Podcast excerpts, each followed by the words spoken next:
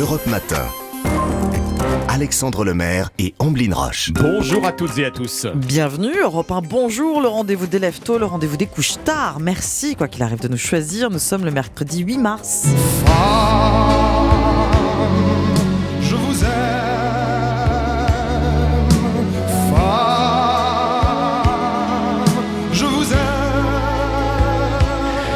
Cette déclaration d'amour de Julien Clerc, un 8 mars, journée internationale pour euh, les droits des femmes. Il reste du chemin euh, avant l'égalité avec euh, les hommes. On va le vérifier à 5h40 sur Europe 1 avec Pépite Sexiste, une association active sur les réseaux sociaux. Elle dénonce le marketing sexiste, inégalité de salaire, de carrière toujours.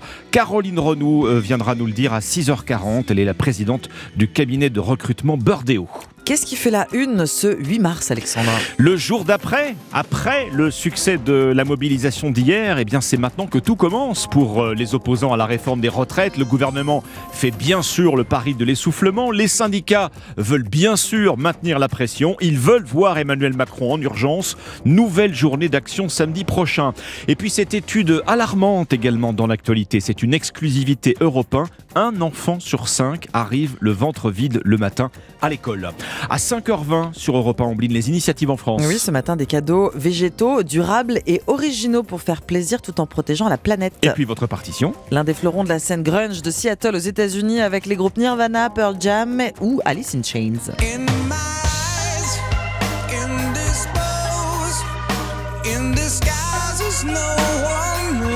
La partition de Soundgarden, ce sera à 6h20. Voilà pour une partie du menu du petit déjeuner. Bon réveil et bonjour Anissa Haddadi. Bonjour Ombline, bonjour Alexandre. Bonjour Alissa. Dans un quart d'heure, votre histoire dingue du jour et une célébrité aujourd'hui, l'acteur Michael B. Jordan, la star du film Creed 3. Eh bien, il recadre une journaliste en pleine interview.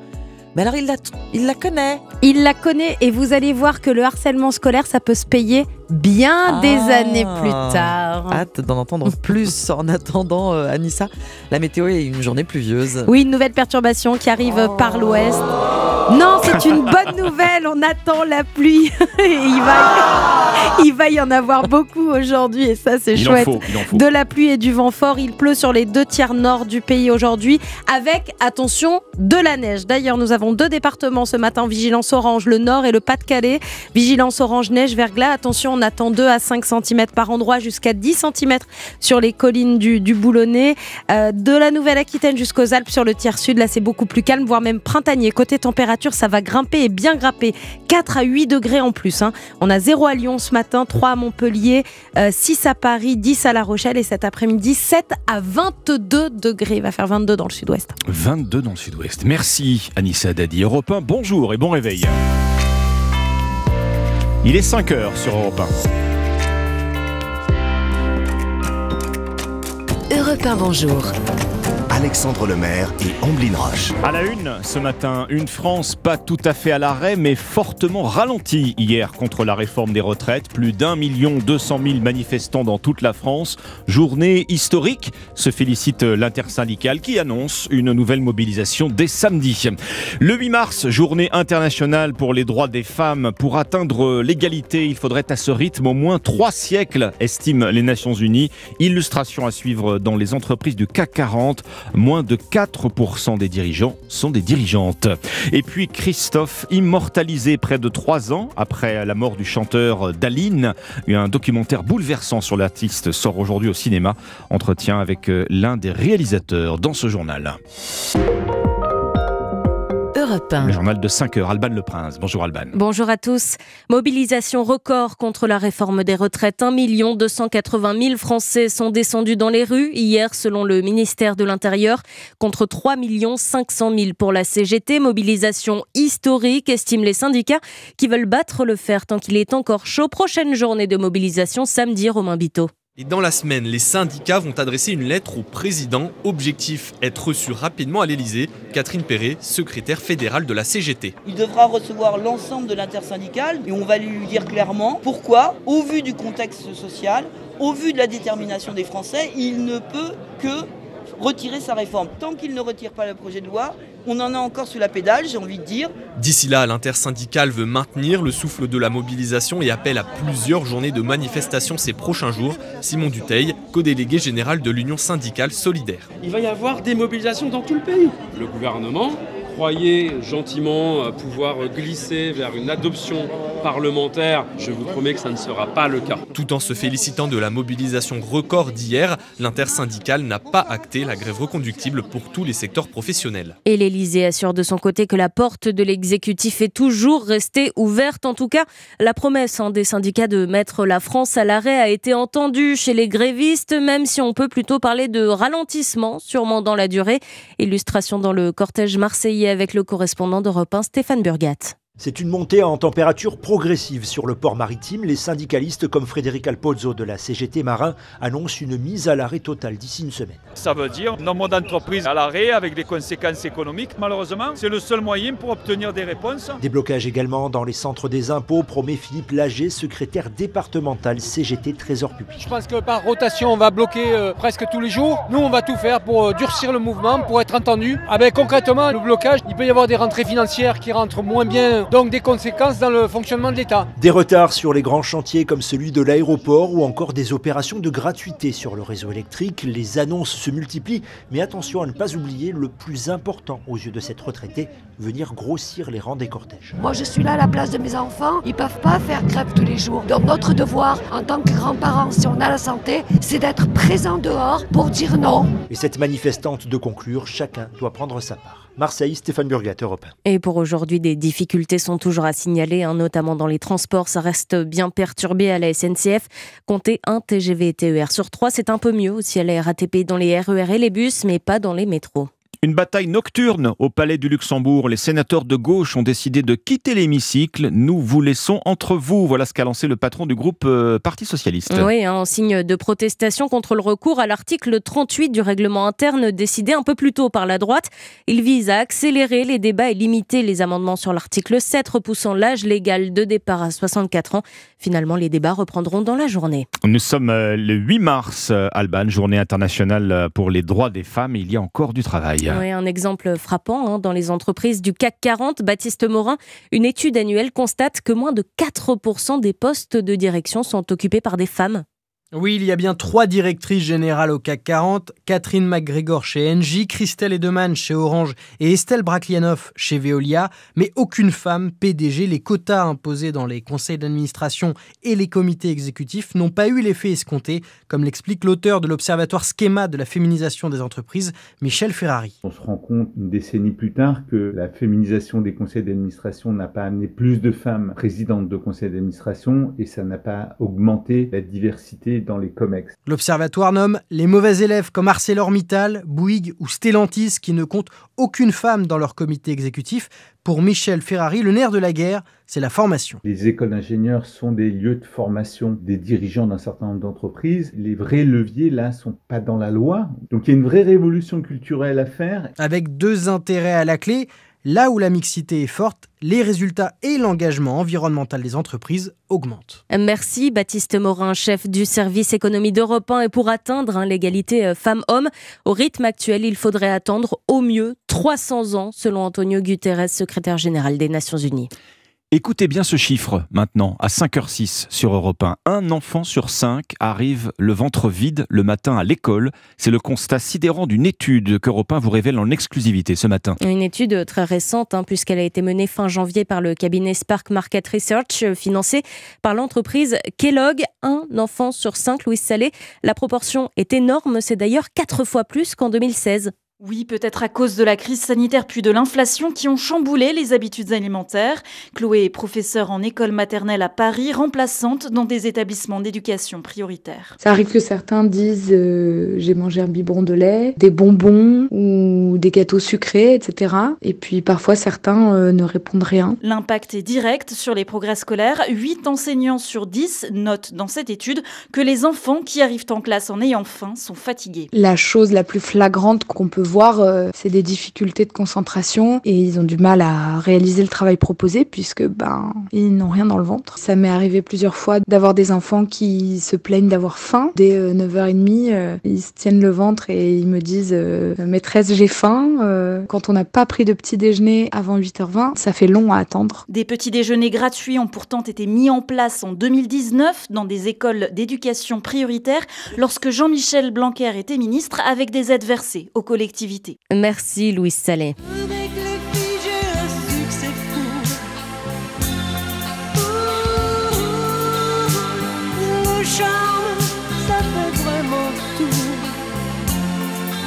Christophe, évidemment, monument de la chanson française. Ça va bientôt faire trois ans hein, déjà qu'il nous a quittés. Mais pour garder le meilleur souvenir de lui, un documentaire euh, sur le chanteur présenté au dernier festival de Cannes sort aujourd'hui au cinéma. Christophe, définitivement. Un très bel hommage, émouvant, filmé entre autres par Ange Leccia, avec qui Marie Jiquel a pu s'entretenir pour Europe 1. C'est un oiseau de nuit insaisissable derrière ses lunettes noires que le réalisateur et plasticien Ange Leccia a suivi pendant des années avec sa caméra. Des scènes nocturnes, de ses sessions créatives dans la pénombre de son appartement parisien, aux lumières de la scène de l'Olympia en 2002, des archives qui datent, oui, mais il a fallu faire le deuil du chanteur. Je pense que ce film était un peu comme un rêve et c'est sa disparition brutale qui a fait qu'à un moment donné, nous avons fini le film. Petite fille du soleil. Un filtre couleur pastel, des ralentis, des effets de lumière et des confidences volées, la réalisation onirique épouse parfaitement l'esprit poétique de l'homme au mot bleu et cheveux blancs plaqués en arrière. Son état de poésie, son introspection de créateur l'amenait, oui, vers cette mélancolie. Christophe a vu seulement quelques extraits de ce documentaire que l'on qualifierait de délicate percée dans l'intimité de cet artiste secret pour l'éternité.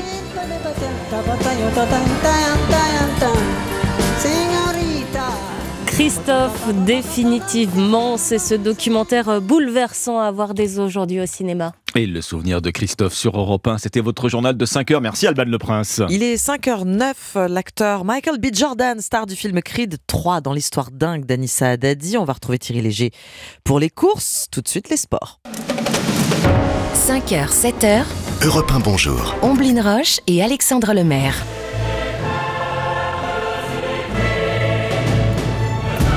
Un journal des sports rythmé par du football et on l'entend, la Ligue des Eh oui. Champions. On connaît désormais les deux premiers qualifiés pour les quarts de finale. Eh oui, vous l'avez vécu hier soir sur Europe 1. Premier ticket décroché par les Lisboètes de Benfica qui ont déroulé face à Bruges. Victoire 5 buts à 1. Le deuxième ticket, lui, a été obtenu par les Blues de Chelsea, tout simplement renversant hier soir. Les Anglais qui avaient perdu 1-0 face à Dortmund dans la première manche ont réussi à remonter le score en s'imposant face aux Allemands 2 à 0, synonyme de qualification en quart de finale. Les quarts de finale, c'est le rêve de tous les Parisiens ce soir, puisque oui, c'est c'est le jour J, hein, Dimitri. Le PSG affronte le Bayern de Munich. Oui, et même si les Allemands ont remporté le match euh, aller 1-0, les Rouges et Bleus se mettent à rêver d'un exploit avec tous leurs espoirs portés par un homme, Kylian Mbappé, le facteur X de cette équipe, redouté par les Bavarois comme Thomas Müller, l'attaquant du Bayern de Munich.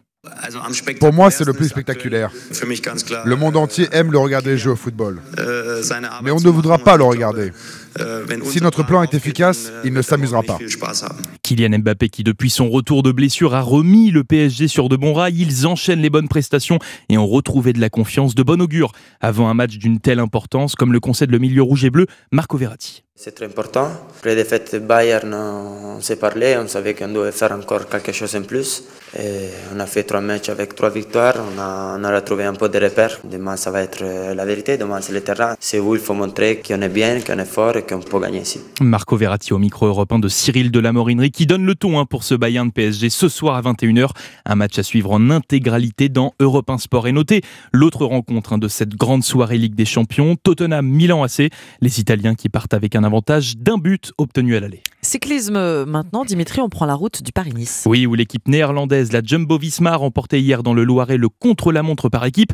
C'était la troisième étape hein, de la course au soleil. Le surnom du Paris-Nice, pas vraiment d'actualité hein, pour le moment, puisque c'est le froid, voire la pluie qui accompagne le peloton, comme le concède avec une pointe d'humour Arnaud Desmar, coureur français pour l'équipe Groupama FDJ. La souvent ce surnom et puis finalement on a souvent eu des conditions de saison. Voilà, faut pas se leurrer, on est en mois de mars, le froid est là et même si on s'attend à retrouver un peu plus de temps clément en descendant, euh, on a connu des éditions sur Nice euh, voilà, euh, très froides également. Arnaud démarre au micro européen d'Axel met place à la quatrième étape aujourd'hui avec de la pluie et du vent a priori où le peloton va prendre de l'altitude avec une arrivée au sommet à plus de 1000 mètres, l'occasion d'une première grande explication entre les favoris. Merci beaucoup Dimitri Vernet, c'était le journal des sports 5h12. Les courses à présent et le pari gagnant de Thierry Léger. Bonjour Thierry. Bonjour Oblin, il y aura des courses cet après-midi sur l'hippodrome d'Amiens et mon pari gagnant sera le 602 Aragonais. Alternant avec réussite les deux spécialités, le trot attelé et le trot monté, et aussi à l'aise corde à droite que corde à gauche, il trouve cet après-midi de bonnes conditions de course, une adversité largement à sa portée, mais aussi un parcours qui va lui plaire. Trois paramètres des plus favorables qui devraient lui permettre d'effectuer un retour victorieux avec la selle sur le dos. Notez bien, pour cet après-midi sur l'hippodrome d'Amiens, réunion 1, dans la sixième course, le numéro 2, Aragonais. Merci Thierry Léger. On retrouve vos pronostics du Quintet dans une demi-heure sur Europe 1. 5h13. Très bon réveil à tous. Nous sommes mercredi à suivre l'histoire dingue d'Anissa Dadi puis les initiatives en France ce matin de bonnes idées cadeaux pour faire plaisir tout en protégeant la planète. Europe 1, bonjour. Alexandre Lemaire et Amblin Roche. Et c'est l'histoire dingue maintenant d'Anissa Dadi. Alors Anissa, vos histoires dingues cette semaine, elles sont très branchées stars de ciné. Hein. C'est vrai. Hier, George Clooney. George Clooney. Euh, Aujourd'hui, vous nous donnez des nouvelles d'une autre star de Oui. cinéma américaine également. Oui, un acteur américain qui est à l'affiche en ce moment d'un film qui fait beaucoup parler en France. Il y a eu quelques Ah bagarres, on en a parlé dans les journaux d'Europe 1. Michael B. Jordan, alias Creed, dans le film de boxe Creed 3. Vous savez que Creed, c'est la série qui suit la série des Rocky. Voilà, où on Mm. retrouve Stallone qui en. C'est le fils d'Apollo Creed. C'est la fi- c'est le fils d'Apollo Creed, entraîné par l'ennemi juré d'A- d'Apollo Creed au début de Rocky, euh, Sylvester Stallone. Alors, la sortie de Creed 3 est un- aussi un événement aux États-Unis, et c'est lors d'une avant-première sur le tapis rouge que Michael B. Jordan va se venger d'une vieille connaissance. Cette connaissance est une journaliste qui était au collège et au lycée avec l'acteur, sauf que l'acteur n'a pas digéré plusieurs choses. D'abord un podcast auquel la journaliste a participé, où elle a parlé du comédien. Et dans ce podcast, elle explique qu'elle était effectivement bien au collège et au lycée avec Michael B. Jordan et qu'à Mhm. l'époque, il l'appelait dans ce collège le gamin gentil et ringard. Sympa. Dommage, cette journaliste allait recroiser l'acteur quelques années plus tard. Voilà ce que ça donne. And you know, we know each Eh, other. vous we go savez, way on se back all the connaît. way On était au lycée ensemble. Science in Newark, okay? Ah, c'était moi le gamin ringard, c'est ça? I Non, did j'ai jamais dit that. ça. J'ai dit qu'on se sure. moquait juste un petit peu de ton nom. Voilà comment elle a rattrapé l'histoire. Son nom, c'est Michael Jordan. hein. Oui, voilà, Oh. son nom c'est Michael Jordan. Il y a pire quand même. Le propos s'est édulcoré entre temps. Ouais, ça. Vous avez vu comme elle a changé de ton Ouais, Et puis ouais, surtout quand elle veut l'aborder sur Ouais. le tapis rouge où il y a des dizaines et des Mm. dizaines de journalistes, elle essaye de l'aborder en lui disant hey, coucou, tu te rappelles, on Ah était au collège ensemble. Oui, je me souviens bien. C'est toi qui m'appelais le ringard. Voilà une petite vengeance qui fait du bien. Et moi, ce matin, avec cette histoire dingue, eh bien, ça nous prouve que parfois, le harceleur de l'école, il se fait rattraper et que rien ne s'oublie. Donc l'histoire du harceleur harcelé. Non, pas tout à fait. Non. C'est- C'est pas, c'est pas ça non plus. Non, Mais- parce qu'il a été très classe. Ouais. Franchement, je vous, re- je vous conseille d'aller voir la vidéo. Michael B. Jordan reste très classe avec un grand Ouais. sourire. Ouais. Et il lui rappelle bien, Ah, c'est toi qui m'appelais le, le Mm. ringard. Et ensuite, il répond à l'interview. Il ne la laisse Ah, pas en plan. hein. Grande classe alors. Donc il reste très classe jusqu'au bout. Bon, hein. c'est la meilleure image à renvoyer effectivement euh, Exactement. à des harceleurs, d'où qu'ils viennent. Merci, Merci beaucoup Anissa. Europe 1, bonjour. 5h16, euh, bah, très bon réveil sur Europe 1. Les titres, Alban Le Prince. La porte de l'exécutif est toujours restée ouverte. Réponse de l'Elysée aux syndicats qui demandent à être reçus en urgence par Emmanuel Macron après la sixième journée de mobilisation contre la réforme des retraites. Hier, elle a rassemblé plus d'un million deux cent mille manifestants partout en France. Prochaine date, samedi. Aujourd'hui, encore des difficultés à prévoir. À la SNCF, compter un TGV et TER euh, sur trois. À noter aussi ouverture tout à l'heure à 6h des réservations pour les billets de train des grandes vacances pour des voyages prévus entre le 8 juillet et le 3 septembre. La Cour d'appel de Paris confirme la remise en liberté de Pierre Palmade qui reste sous contrôle judiciaire. Décision après l'appel formé par le parquet suite à la levée de sa détention provisoire pour raison médicale lundi. Et puis les corps retrouvés en Charente-Maritime ce week-end sont bien ceux de Leslie et Kevin, couple disparu il y a trois mois dans les Deux-Sèvres. Europe 1, bonjour. Alexandre Lemaire et Omblin Roche. Les initiatives en France à 5h17 euh, sur Europe 1, c'est un coup de main ce matin à celles et ceux qui ne savent jamais quel cadeau faire à un proche, le cadeau qui fera plaisir. Et bien voici justement une idée originale et durable à la fois. Bonjour Lionel Cossignac. Bonjour Ombline. Merci beaucoup d'être avec nous sur Europe 1. Vous avez créé en région parisienne la marque française Comme la Nature. Ce sont des coffrets cadeaux végétaux. Le principe, et vous allez euh, me le préciser, c'est d'offrir des cadeaux qui ont du sens, c'est-à-dire des arbres et des plantes, des cadeaux bons pour la planète. Est-ce que c'est l'idée à l'origine, Lionel Cossignac? Oui, tout à fait. On a développé, je dirais, euh, des emballages euh, en France, bien sûr, éco-construits, pour y associer des végétaux et des arbres, surtout. On est vraiment axé sur, les arbres, que l'on associe avec un produit souvent normé à B d'ailleurs, puisqu'on est un peu exigeant là-dessus. Euh, pour donner un exemple assez simple, un olivier par exemple, avec une, une huile d'olive bio dans un coffret expédié partout en France. Donc euh, on a travaillé à développer et le- l'emballage, qui était une grosse, euh, un, gros, un gros sujet, pour pouvoir bien caler les plantes.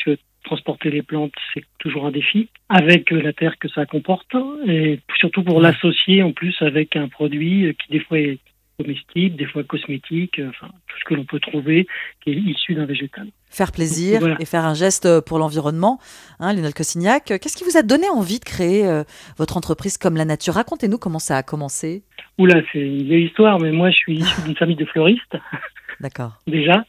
Mais je me suis orienté pendant beaucoup d'années dans l'industrie. Moi, je voulais surtout aussi travailler avec les entreprises, puisqu'on travaille aussi avec les entreprises hein, autour des lancements de produits, invitations, cadeaux, remerciements. Et j'avais toujours du mal à trouver des produits qui avaient du sens, enfin, un sens qui, qui, qui me euh, que je reconnais en fin de compte, et plus touché vers l'environnement, euh, des choses naturelles, et le, le bon sens français, on va dire. Mm. Et euh, on, bah, on offrait des, des, des choses qui venaient souvent d'un peu loin et ça me posait quelques problèmes. euh, Beaucoup de plastique, beaucoup de pétrole autour. Donc je me dis, il y a, il y a un trou, il y a un manque, d'une pour moi et puis pour le client au final. Il n'y a pas d'impact. Offrir un arbre, bah, on connaît l'image que ça représente, on connaît le, le- côté durable. Oui. Quand l'arbre il est planté euh, dans, dans, dans un terrain, euh, il, il portera toujours le nom euh, de la personne qui lui a offert, que si c'est un- une entreprise, si c'est un particulier, le grand-père qui offre un arbre pour son petit-fils, euh, Oui. que nous nous associons d'ailleurs avec des doudous bio d'ailleurs en, en coton bio.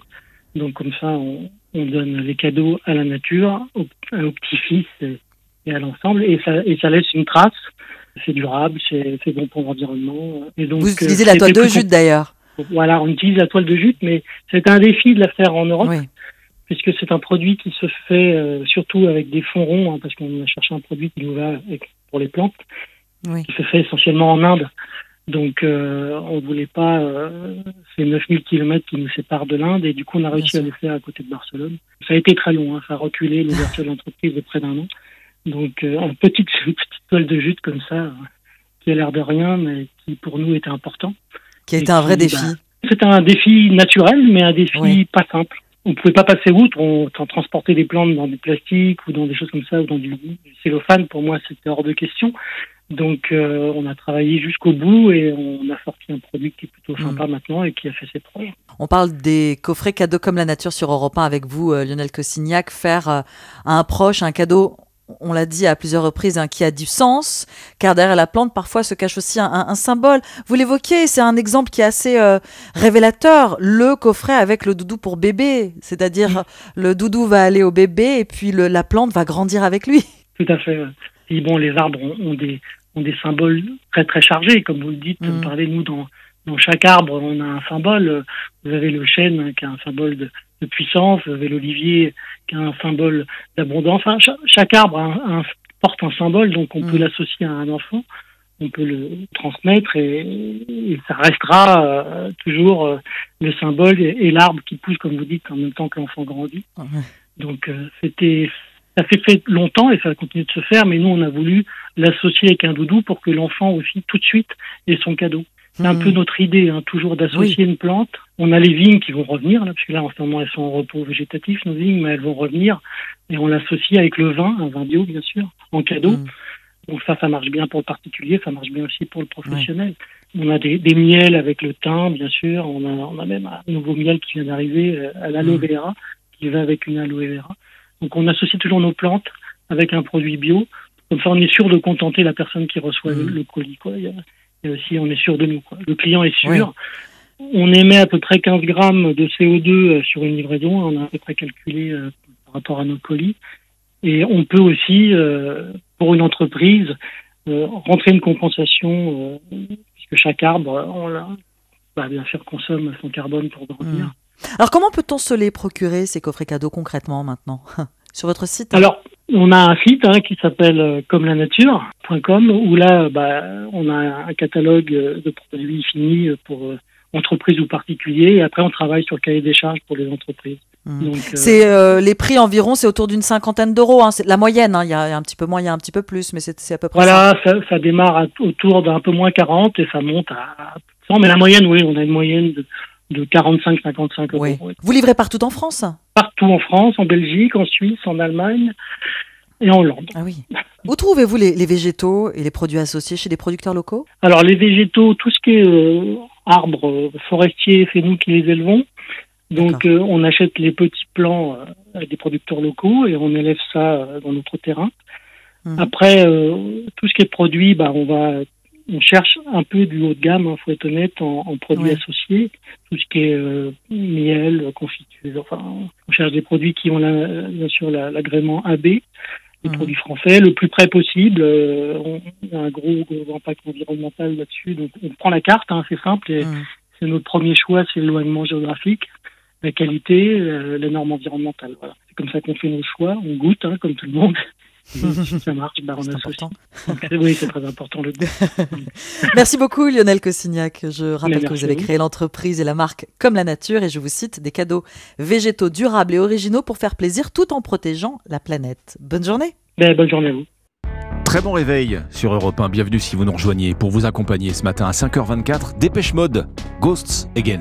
Ghosts Again, premier extrait du nouvel album de Dépêche Mode, le 15e. Memento Mori arrive le 24 mars. Le groupe britannique composé aujourd'hui de Martin Gore et Dave Gahan, orphelin d'Andy Fletcher, qui nous a quittés en mai dernier. Il avait seulement 60 ans. Très bon début de matinée avec Europe 1. Il est 5h27. Dans un petit peu plus d'un mois, tiens, se tiendra Cannes Série, le festival international euh, des séries sur la croisette, un événement avec Europe 1. Et vous pouvez participer car dès maintenant et pendant quelques jours encore, vous votez pour le prix Europe 1 du public. Désignez votre série française préférée parmi les 20 en compétition. Et vous tentez de gagner un séjour VIP pour euh, deux personnes pour assister euh, à Cannes à la cérémonie d'ouverture du festival qui se tiendra euh, du 14 au 19 avril prochain. Vous votez dès maintenant sur europe1.fr. Tiens, une petite préférence peut-être, Ombline Oui, euh, les combattantes sur TF1, Les c'était pas combattantes. mal. Avec Audrey Fleurot et Sophia Issaidi notamment, c'était plutôt réussi. Eh bien voilà, les votes sont ouverts sur europe1.fr. 5h28, bon réveil avec Europe 1. Nous sommes le mercredi 8 mars au programme de la prochaine demi-heure, Alexandre. 8 mars, donc journée internationale pour les droits des femmes. Alors on entend encore souvent parler de la journée de la femme et ce qui a le don d'irriter l'association Pépite Sexiste, fondée il y a 5 ans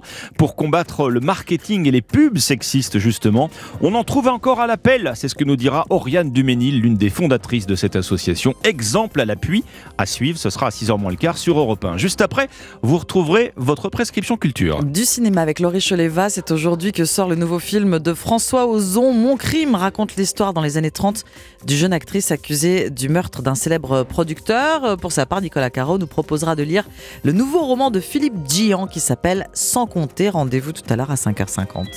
Le temps pour ce mercredi à 5h29. Euh, Anissa Dadi, attention, nous avons deux départements en vigilance orange ce Oui, matin. le Nord et le Pas-de-Calais. Vigilance orange, neige, verglas avec des températures comprises entre 0 et 2 degrés. Ce matin, la neige va tenir au sol. hein. On attend 2 à 5 cm, jusqu'à 10 cm même sur les hauteurs du Pas-de-Calais. Alors la neige, elle tombe, elle est lourde, elle est épaisse, elle est humide. Euh, cette neige, elle tombe également sur les Ardennes, le long des frontières belges et luxembourgeoises. Ailleurs, notamment sur le tiers sud.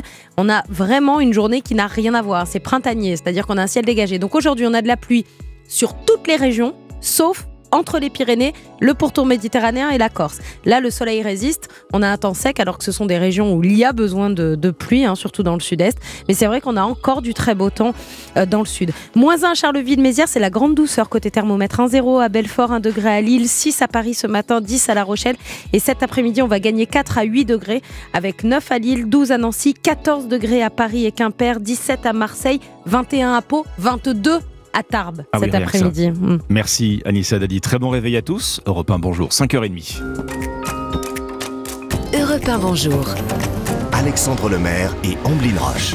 À la une, ce matin, la course contre la montre est engagée dans le débat sur la réforme des retraites. Le Sénat dégaine son règlement intérieur pour accélérer l'examen et le vote du texte avant dimanche minuit. Tollé à gauche, récit de- au début de ce journal. Fort du succès des manifestations d'hier, les syndicats maintiennent la pression. Grève reconduite dans le secteur de l'énergie, mais dans les transports, le mouvement se cherche un second souffle. Enfin, la journée internationale des droits des femmes, la lutte contre les violences sexuelles commence dès l'école. Reportage à la fin de cette édition. Europe Le journal de 5h30 sur Europe 1, Christophe Lamar. Bonjour Christophe. Bonjour Alexandre, bonjour à tous. Le Sénat a brutalement accéléré les débats cette nuit sur la réforme des retraites. Poussé par la droite, le président Gérard Larcher a usé de toutes les ficelles du règlement intérieur avec une idée fixe aller le plus rapidement possible au vote sur le fond de l'article clé, celui sur le report de l'âge légal à 64 ans, manœuvre permise par la loi mais qui a provoqué la colère de la gauche. Alexandre Chauveau. Oui, une heure cette nuit, après 124 interventions identiques de sénateurs de gauche visant à supprimer l'article 7, Gérard Larcher active l'article 38 du règlement. Celui-ci permet de procéder au vote d'un amendement après seulement deux prises de parole d'orateurs, l'un pour, l'autre contre, manière pour la droite de court-circuiter l'obstruction présumée de la gauche, comme l'explique Bruno Rotaillot. Vous allez refuser, puisque on va un train d'escargot, de voir et de voter sur l'ensemble du texte. L'obstruction est au Parlement, ce qu'une désertion est à un soldat, la négation même de sa mission. La gauche dénonce un coup de force et demande une suspension de séance, mais au retour dans l'hémicycle, coup de théâtre, la droite dépose et fait adopter un amendement de réécriture de l'article 7, lequel fait tomber d'un coup 1000 amendements. La gauche réplique et redépose dans la foulée plusieurs centaines de sous-amendements, tous finalement jugés irrecevables, de quoi faire bondir ces sénateurs qui quittent l'hémicycle en guise de contestation. 3h30, Gérard Larcher lève la séance alors qu'il ne reste que 75 amendements à débattre sur l'article 7. Alexandre Chauveau du service politique d'Europe 1, reprise des débats cet après-midi, clap de fin dimanche à minuit. Prochaine étape, la commission mixte paritaire, députés et sénateurs se retrouveront autour du 15 mars pour mettre la touche finale au texte avant son retour à l'Assemblée. On parlait de course contre la montre pour l'exécutif. Eh bien, les syndicats ont bien l'intention, eux, de rester maîtres des horloges. Ils demandent à être reçus en urgence. C'est ce qu'ils disent par Emmanuel Macron. Et la porte de l'Elysée est restée ouverte. Réponse de l'entourage du chef de l'État, des syndicats qui donnent rendez-vous pour deux nouvelles journées de manifestation samedi et la semaine prochaine, au moment justement de la réunion de la commission mixte paritaire. On vient d'en parler, sans doute autour du 15 mars. Hier, le nombre de manifestants a largement dépassé le million selon les chiffres du ministère de l'Intérieur. Les syndicats avaient promis de mettre la France à l'arrêt. Pour l'instant, elle tourne au ralenti. Un mouvement reconduit à la SNCF et à la RATP avec des perturbations moins importantes qu'hier. Un TGV, un TER et un Transilien sur trois en moyenne, tout dépend de la liaison. Un RER sur 3 également sur la ligne A et B, 1 sur 5 sur les lignes C, D et E. Mouvement reconduit également dans le métro parisien avec une légère amélioration, une rame sur 3 en moyenne sur l'ensemble des lignes. Oui, pour l'instant, c'est dans le secteur de l'énergie hein, que la grève est la plus suivie. Ils ont tapé fort. Commentaire de la CGT Mine Énergie hier soir. Importante baisse de production et des coupures d'électricité à Annonay, le fief du ministre du Travail Olivier Dussopt, dans le centre de Lyon ou autour de Boulogne-sur-Mer. Mouvement très suivi dans le secteur du gaz aussi. Quatre terminaux d'importation de gaz liquéfié bloqués. Blocage aussi des raffineries. Plus une goutte de carburant ne sort. Margot Faudéré, on ne parle pas encore de pénurie pour autant. Pour l'instant, pas d'inquiétude à avoir. Certes, toutes les raffineries sont bloquées, mais pas encore les 200 dépôts d'où partent les camions de livraison. Donc les stations-service sont toujours approvisionnées en carburant. Les distributeurs, en prévision du mouvement, ont d'ailleurs rempli leur stock au maximum. En moyenne, il y a toujours de quoi tenir un mois. Et à côté de ces réserves commerciales, il y a aussi les stocks de l'État, rappelle Francis Pousse, président national station-service au syndicat Mobiliance. On a surtout trois mois de stock stratégique, un stockage obligatoire pour l'État en cas de problème. Donc Effectivement, de l'essence et du gasoil, on n'en manque pas sur le territoire. En fait, dans les prochains jours, ce sont surtout les mouvements de panique et les afflux à la pompe qui pourraient dégrader la situation comme au mois d'octobre. Pas d'inquiétude à avoir non plus sur l'approvisionnement en gaz pour le moment. Nous avons entamé l'hiver avec des stocks remplis à 100% et même s'ils ont diminué pendant l'hiver, ils restent importants. Et puis contrairement à l'électricité, où des coupures peuvent être orchestrées, couper le gaz aux consommateurs est beaucoup plus compliqué. Margot Faudéré du service économie d'Europe 1. Ce débat sur les retraites met l'exécutif sous pression. À l'Assemblée, le bras d'honneur du ministre de la Justice, Éric Dupont-Moretti, provoque un tollé. à l'occasion du débat sur les violences conjugales et intrafamiliales, texte porté par la présidente du groupe Renaissance, Aurore Berger, finalement rejeté par l'Assemblée. Mais c'est bien l'attitude du ministre Éric Dupont-Moretti qui a choqué. Un double bras d'honneur adressé au patron du groupe Les Républicains, Olivier Marlex. Récit Wilfried de Villers. À la tribune, Olivier Marlex prend la parole et évoque plusieurs affaires entourant Éric Dupont-Moretti. Oui, mise en examen. Et pardon, euh, monsieur le garde, celle du garde des Sceaux, accusé l'un et l'autre de prise illégale d'intérêt. Alors que le président du groupe LR part se rasseoir, le ministre de la Justice fait deux bras d'honneur. S'ils ne sont pas filmés, ils ont bien été vus par les députés. L'hémicycle crie au scandale. Quant à Éric Dupont-Moretti, il assume ses gestes face à la présidente de l'Assemblée. Il n'y a pas un bras d'honneur, il y en a deux, mais accompagnés de paroles à chaque fois, qui sont Monsieur le ministre, de quoi vous parlez exactement? Vous avez fait deux bras d'honneur, c'est ce que vous êtes en train de dire à l'Assemblée Si c'est le cas, ça n'est absolument pas admissible. J'ai dit, madame, bras d'honneur à la présomption d'innocence, je l'ai dit deux fois. Des justifications qui ne passent pas, la séance est suspendue plusieurs fois. Le garde des Sceaux finira par présenter ses excuses une heure plus tard. Deux bras d'honneur qui font tâche pour la majorité et donnent des arguments à l'opposition. C'est un scandale. Ils nous ont reproché le chahut à l'Assemblée et maintenant ça s'offusque le socialiste Olivier Faure. Wilfried de Villers à l'Assemblée nationale. 5h36 sur Europe 1, les zones d'ombre se lèvent peu à peu dans l'enquête sur l'assassinat présumé de Kevin et Leslie. Le procureur de la République a déjà apporté une confirmation. Les deux corps retrouvés sont, selon toute vraisemblance, ce sont ces termes, ceux de Kevin et Leslie, reste le mobile. Deux pistes se croisent sans forcément s'opposer, celle du trafic de drogue et de la déception amoureuse. Stéphane Place, correspondant d'Europe 1 dans le Grand Ouest. Enterrés à 5 km l'un de l'autre dans un champ et dans une zone boisée, ce sont bien les corps de Kevin, 21 ans, et de Leslie, 22 ans, qui ont été retrouvés. Les deux victimes ont été battues à mort d'après les expertises, a expliqué le procureur de Poitiers, Cyril Lacombe. Le premier corps qui a été découvert est, selon toute vraisemblance, celui de M. Kevin Trompin. La mort a été probablement provoquée par des coups portés au moyen d'un objet contondant. Le second corps découvert est également, selon toute vraisemblance, celui de Leslie Orelbeck. Son identification est quasi formelle. La mort a été probablement provoquée par des coups portés au moyen d'un objet contondant. Il est à noter une absence de lésion ou de toute trace d'agression de nature sexuelle. Les motivations du passage à l'acte restent à confirmer. Déception sentimentale et ou dette financière. L'enquête va devoir encore préciser le rôle exact tenu par chacun des trois suspects mis en examen et écroués dans cette affaire. Stéphane Place, correspondant d'Europe 1 dans le Grand Ouest. Ce 8 mars est marqué par la journée internationale pour les droits des femmes en matière de violences sexuelles. L'éducation et donc la prévention commencent dès le plus jeune âge, hein, dès l'école. C'est l'enjeu des cours d'éducation sexuelle. Comment s'assurer du consentement de son partenaire? La loi de 2001 oblige chaque élève à suivre au moins trois cours par an. C'est le cas de pour moins de 1 sur 5. Louise Salé a suivi l'un des cours enseignés dans une classe de terminale à Nantes. Moi, je suis prof de euh, sciences de la vie et de la terre, mais là, je suis pas du tout dans ma casquette de prof de SVT. L'enseignante Lise Bailly a disposé les tables en cercle autour d'elle, une ambiance rassurante pour se livrer sans tabou. L'idée, c'est aussi de parler de consentement, de comment ça se passe aussi dans la sexualité. Elle commence par une histoire. Abby s'adresse à Eric et lui demande s'il pourrait lui faire traverser la rivière pour rejoindre Tom. Eric accepte, à condition qu'Abby lui suce le sexe. Place ensuite à la discussion. Parce qu'elle a du désir euh, pour Eric. Valentine et Yanis prennent la parole. Eric est un agresseur sexuel bah, Un viol, c'est une pénétration non consentie. Elle subit cet acte-là, donc effectivement, c'est un viol. Un cours nécessaire, confie Lola et Emma. Je trouve ça vraiment dommage que plus jeune, on nous ait jamais dit que bah, ça c'était un viol, que ça c'était pas normal, qu'il fallait ce consentement-là. Il y a des familles où c'est pas du tout abordé, il y a des familles où le sexisme il est banal, il faut que ça s'apprenne et voilà. Mais les freins pour organiser ces séances sont nombreux, remarque Lise Bailly. Il n'y a pas d'heures dédiées, c'est pas dans les programmes, les enseignants sont pas formés à ces problématiques, donc ça se met pas en place. Elle s'est formée pendant ses vacances sur son temps personnel. Un reportage dans une classe de terminale à Nantes, Louis Salé.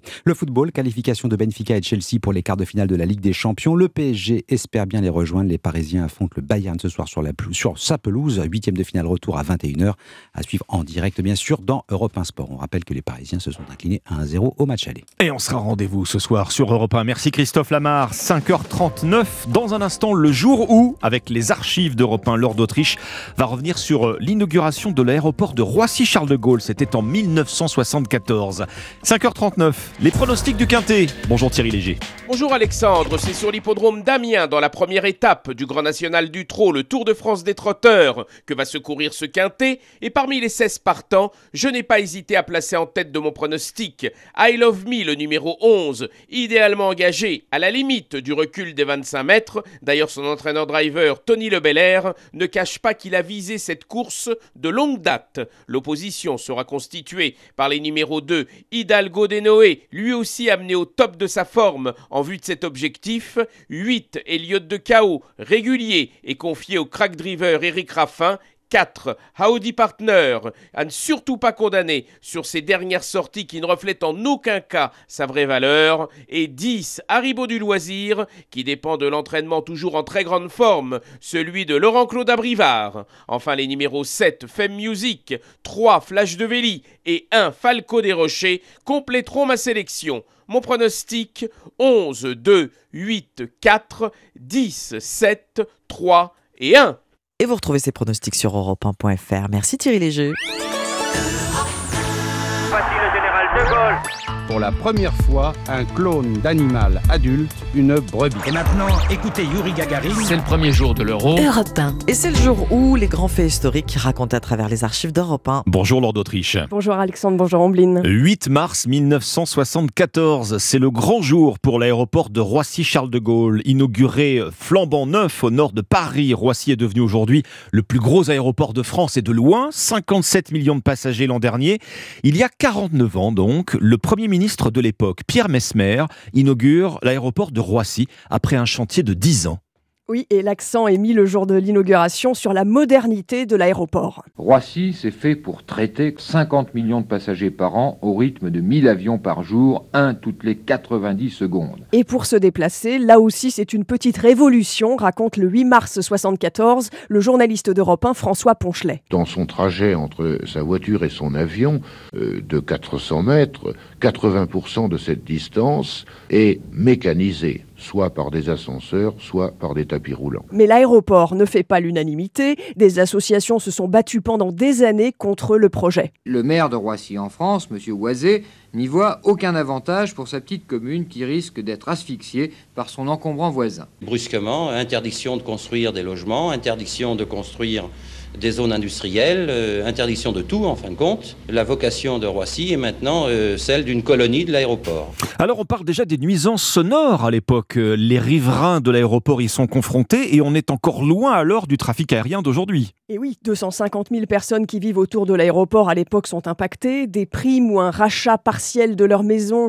euh, ont été proposés aux habitants qui voulaient partir. Pas suffisant pour cet habitant qui témoigne en 1974. Les estimations des domaines représentent 40 à 60% maximum de la valeur de reconstitution des bâtiments. Or, avec 40-60%, il est impossible de se reloger décemment. Le jour de l'inauguration, en tout cas, tout n'est pas encore en place dans l'aéroport. On trouve des cabines téléphoniques sans téléphone ou des ascenseurs qui tombent en panne, comme celui-ci avec des passagers coincés à l'intérieur. Vous êtes en panne Oui Combien vous êtes dans l'ascenseur Oh, on est au moins une dizaine. Et vous savez que les ascenseurs sont pas prévus pour 10 personnes 18, 18 il y a marqué. On n'est pas 18, hein Leur histoire n'est pas au point. Hein. Ils sortiront après une vingtaine de minutes. Le 13 mars 74, les premiers passagers embarquent et bientôt, le Concorde se posera régulièrement sur les pistes de l'aéroport de Roissy. Merci beaucoup, Lord d'Autriche. Le jour où revient demain. Europe 1, bonjour, bon réveil. C'est mercredi, on parlera cinéma dans la prescription culture, la sortie du nouveau François Ozon, Mon crime et le retour de la saga de films d'horreur Scream. Pour le roman du jour, il s'agit du dernier Philippe Gian, sans compter. Europe 1, bonjour. Alexandre Lemaire et Omblin Roche. Bienvenue si vous nous rejoignez 5h44. Ce mercredi 8 mars est marqué par la journée internationale pour les droits des femmes. La route est longue encore avant d'atteindre l'égalité entre les femmes et les hommes, égalité de carrière, égalité de salaire, mais aussi égalité dans la publicité et les campagnes marketing. C'est ici toute la raison d'être de l'association Pépite Sexiste. Oriane Duménil, cofondatrice et responsable développement de cette association, et ce matin votre invité Alexandre. Bonjour Oriane Duménil. Bonjour. Votre association se bat toute l'année, hein, pas seulement ce 8 mars, contre le sexisme ordinaire et les stéréotypes diffusés par le marketing. Nous sommes en 2023. Est-ce qu'il y a encore du boulot? Malheureusement, oui, on a encore beaucoup de boulot et pas que le 8 mars, mais cette année particulièrement, on est submergé par les pubs sexistes. Il est très facile de retrouver votre moisson de pubs ou d'affiches sexistes. On va sur votre compte Twitter Pépite Sexiste. On déroule le fil et là, en effet, la liste est longue. Je ne sais pas si vous arrivez encore de tomber de la chaise. Est-ce qu'il y a des exemples récents qui vous ont particulièrement révolté? Oui, effectivement, là, on peut nous retrouver sur Twitter, sur Instagram et sur Facebook. On continue à être nous-mêmes étonnés et parfois choqués de ce qu'on reçoit. Là, particulièrement pour le 8 mars, on vient de recevoir une pub spéciale anticellulite en promo, spéciale pour les femmes le 8 mars, alors que c'est une journée de droit et de lutte euh, pour le droit des femmes. Alors justement, il y a quelque chose qui vous irrite particulièrement, je crois, hein, Oriane de Ménil, c'est de lire que ce 8 mars, c'est la journée de la femme. Oui, et encore, c'est quand on voit pas écrit Fête de la femme. Le 8 mars, c'est, comme je le disais, une journée de lutte. C'est la journée internationale des droits des femmes et pas la fête de la femme. Mhm. Les cadeaux de la Saint-Valentin, c'est pas loin de nous, hein, euh, sont en bonne place. Dans votre fil Twitter, euh, je vois cet exemple avec ce caleçon noir pour Monsieur floqué d'honneur de fessé et la petite culotte rouge qui va avec pour Madame qui affiche fait sa claque. Oui, une des pépites de la Saint-Valentin qui nous a bien choqués à chaque fête commerciale, on retrouve beaucoup de, marketing autour du corps des femmes particulièrement, et la Saint-Valentin n'y a pas échappé cette année. Mmh. Cette journée de la femme est aussi l'occasion de, nombreuses campagnes marketing, effectivement. Je pense euh, encore une fois sur votre fil Twitter hein, à cette animation dans un hypermarché de Verdun. Mesdames, les hommes du magasin sont à votre disposition pour la journée de la femme. Oui, effectivement, ce magasin nous proposait euh, à ses salariés hommes de ranger les courses à la place des femmes dans les voitures. Encore une fois, là, c'est vraiment euh, faire de la sur mars et être vraiment à côté de la plaque pour cette journée. Ouais. Autre opération marketing euh, à l'occasion de, ce 8 mars, Oriane Duménil, des fleurs en promotion, mais aussi des séances d'épilation. Tout ça pour vous, ça ne passe pas. Hein non, ça passe plus en 2023. D'ailleurs, on le voit hein, dans les commentaires de ces publications, il y a de plus en plus de gens qui râlent directement pour dire qu'en 2023, on veut plus voir ça. Nous, ce qu'on demande, c'est de mettre en œuvre nos droits. À la limite, si vous voulez faire une campagne commerciale, reverser une partie des fonds de la journée à des associations euh, qui luttent contre les violences sexuelles et sexuelles, mais vraiment ne pas se servir de cette journée pour continuer des injonctions faites aux femmes et puis euh, stéréotyper les femmes. Vraiment, elles, on leur offre des fleurs, du rose, du maquillage, des séances d'épilation. Euh, c'est plus ce qu'on veut aujourd'hui. Mais alors, pour bien comprendre, qu'est-ce qui vous heurte avant tout? Est-ce que c'est l'exploitation marketing en général hein, de cette journée du 8 mars? Est-ce que c'est justement le fait d'associer les fleurs, les séances d'épilation aux femmes et aux femmes seules? Est-ce que c'est tout ça à la fois? Oui, effectivement, c'est tout ça à la fois. D'abord, la récupération marketing qui est une journée de lutte, une journée où on met en avant nos droits, et puis euh, plus largement toute l'année euh, l'hypersexualisation du corps des femmes et les stéréotypes euh, des femmes dans le monde du marketing, ils sont encore hyper présents. Il faut être mince, blanche, jeune, maquillée, faire attention à soi. voilà, c'est encore des injonctions qui sont très présentes en 2023. Toute la question étant de savoir, est-ce que le marketing euh, est un reflet euh, de notre société ou est-ce qu'il a pris du retard sur la société, sur la réalité de l'évolution des foyers aujourd'hui? Je pense en particulier à la jeune génération, euh, Oriane Duménil. Oui, il y a une forte demande de la population pour rendre plus inclusif ces, ces pubs, ce service marketing qu'on voit absolument partout. Donc il y a une forte demande. Le marketing est peut-être un peu en retard sur ça, donc on espère qu'il se rattrape très vite. Après, le marketing, on le sait aussi, est le reflet de la société, donc ça va dans les deux sens, mais ce qu'on veut, c'est que ça avance. Oui, vous vous battez aussi contre ce qu'on nomme les stéréotypes de genre. Alors le marqueur le plus immédiat, et c'est celui qui habille euh, d'ailleurs euh, le logo de votre association, c'est euh, le bleu pour les garçons, le rose pour les petites filles. Vous estimez que ces stéréotypes de genre sont omniprésents dans notre quotidien? Oui, c'est omniprésent et nous, ce qu'on dénonce, c'est particulièrement dans le secteur du jouet, par exemple. Pour les petites filles, on va retrouver des, rayons euh, roses avec marqué pour les petites princesses, avec des poupées roses, des services de cuisine, des aspirateurs, des licornes, des paillettes. Et puis pour les petits garçons, on va retrouver du bleu, des voitures, des jeux d'aventure, des jeux de science. Et en fait, ça enferme les enfants dans des stéréotypes euh, et des barrières qui sont euh, qu'il faut dépasser aujourd'hui. Vous dites attention, le marketing façonne notre vision de la société. Hein. Les enfants, particulièrement, sont perméables à la pub et n'ont pas le recul nécessaire pour euh, détricoter éventuellement des messages sexistes. Oui, exactement. On peut pas échapper à la pub. Hein. Même quand on est enfant, on allume la télé, on écoute la radio, dans la rue, on se balade, on va être forcément euh, confronté à la publicité. Et dans les chiffres, ça va se voir après d'enfermer euh, les genres dans des stéréotypes. On va retrouver, par exemple, beaucoup de moins de femmes dans les études d'ingénieurs, dans les études scientifiques, dans le monde du numérique aussi. Et puis, à l'inverse, les hommes vont avoir tendance à être plus violents euh, à force d'être exposés à ce genre de, de jouets ou de stéréotypes. On va les retrouver, par exemple, en plus grande proportion dans les prisons, etc. Votre association, elle a maintenant 5 ans d'existence. Est-ce que votre combat euh, commence à avoir un impact? Je veux dire, est-ce qu'il vous arrive d'échanger parfois avec les marques? Est-ce que certaines revoient leur campagne marketing? Oui, on a beaucoup d'échanges avec les marques, les grandes marques comme les petites marques. Maintenant, euh, avec la communauté qu'on a réussi euh, à créer sur les réseaux sociaux, les marques nous répondent et changent leur manière de faire. Et ça, c'est vraiment des victoires pour nous et ça nous permet euh, de continuer à avancer aussi.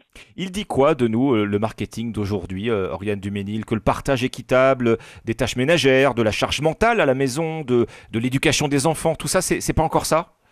C'est révélateur. Hein. Encore actuellement, c'est euh, les femmes qui vont euh, euh, faire le plus de tâches ménagères, s'occuper encore majoritairement des enfants et avoir la plus grosse charge mentale des couples hétérosexuels. Donc ça parle aussi de nos sociétés. Bien sûr, il faut avancer aussi là-dessus. Merci Oriane Duménil. Je rappelle que vous êtes cofondatrice et responsable développement de l'association Pépites Sexistes. Vous luttez contre les stéréotypes de genre et le sexisme dans le marketing. Merci à vous. Merci à vous et bonne journée. Europe 1, bonjour. 5h51, les titres de l'actualité ce 8 mars, Alban Le Prince. Bronca au Sénat. Cette nuit, la gauche a quitté l'hémicycle en plein examen sur la réforme des retraites en signe de protestation contre le recours à l'article 38 du règlement interne décidé par la droite pour accélérer les débats sur le report de l'âge légal de départ à 64 ans. Hier, c'est dans la rue que l'intersyndicale a joué son va-tout avec plus d'un million deux cent mille manifestants. C'est la plus importante journée de mobilisation depuis le début de la contestation. 8 mars, journée internationale des droits des femmes. Un hommage national à Gisèle Halimi sera rendu par euh, Emmanuel Macron au palais de justice de Paris. Serge, le fils de l'avocate, n'y participera pas, estimant que sa mère aurait combattu la réforme des retraites. Du foot, ce soir avec le choc Bayern PSG en huitième retour de la Ligue des Champions. Paris doit gagner avec au moins deux buts d'écart pour se qualifier en quart. Pour suivre cette rencontre en direct et en intégralité, rendez-vous dès 20h dans Europe 1 Sport. Europe 1, bonjour. Très bon début de matinée avec Europe 1 à 5h52. Vous commencez votre mercredi avec une bonne prescription culture. Oui, avec les sorties cinéma de Laurie Cheleva. C'est à suivre. On commence avec votre conseil lecture. Le conseil lecture de Nicolas Caro. Bonjour. Bonjour Ombline, bonjour Alexandre. Nicolas, vous nous parlez ce matin du nouveau roman de Philippe Dian. Sans compter, c'est le titre chez Flammarion. L'histoire de Nathan, ça commence mal pour lui. Il est au cœur d'une querelle sévère, une de plus entre Sylvia, sa compagne, et Gabi, sa belle-mère, propriétaire des terrains alentours. Terrain convoité d'ailleurs par un sénateur du coin pour y créer un parc d'attractions. Elle est un peu chez elle quand même, d'ailleurs elle habite avec lui. En plus, son rédacteur en chef vient de lui annoncer une réduction sévère de l'éveil, le journal local pour lequel il travaille. En résumé, il est viré. Bon bah dites-moi, c'est pas la joie.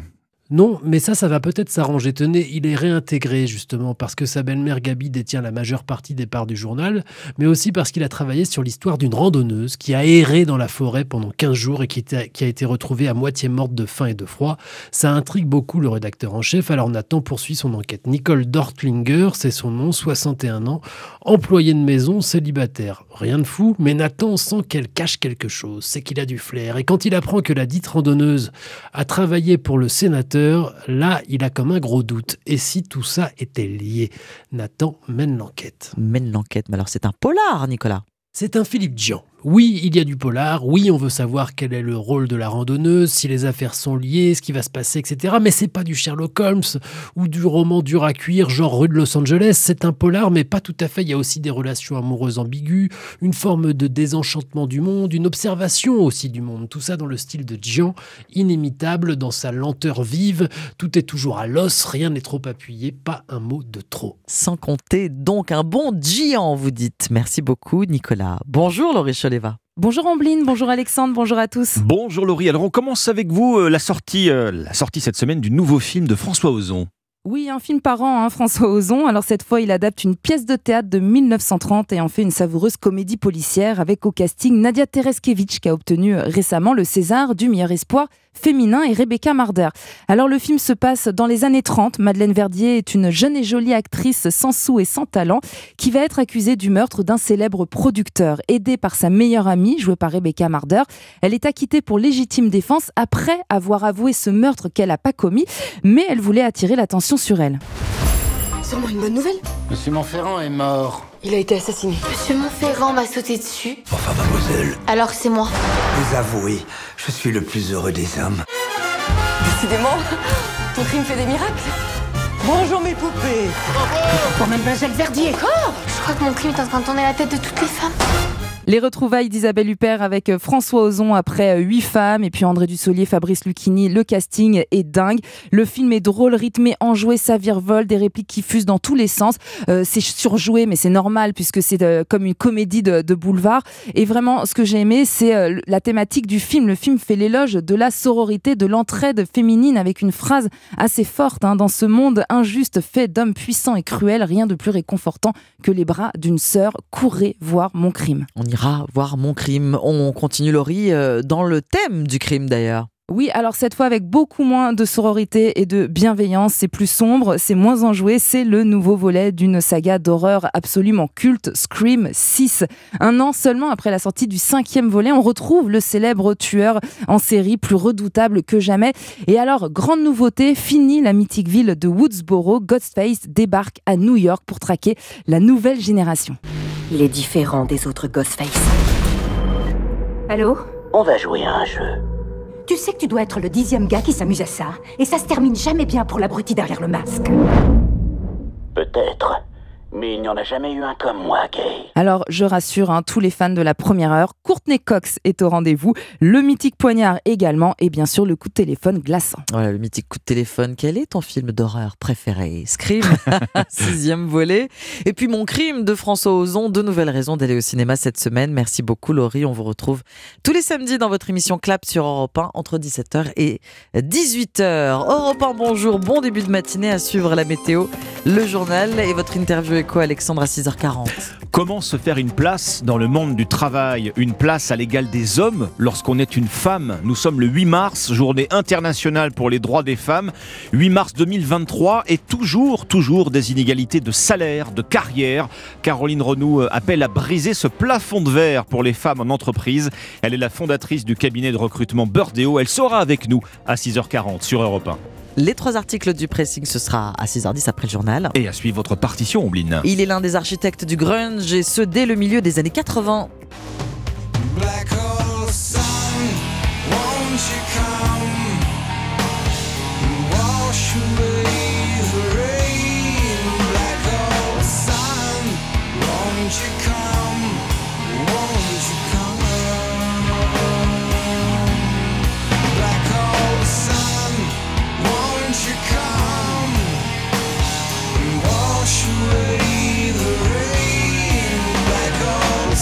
Le groupe Soundgarden qui a mis 10 ans à être reconnu par le grand public. On écoutera Black Olson sur la longueur, bien sûr. Rendez-vous dans 20 minutes. Le temps pour ce mercredi matin, Anissa Dadi, à 5h57 sur Europe 1. Une journée euh, très agitée. Hein.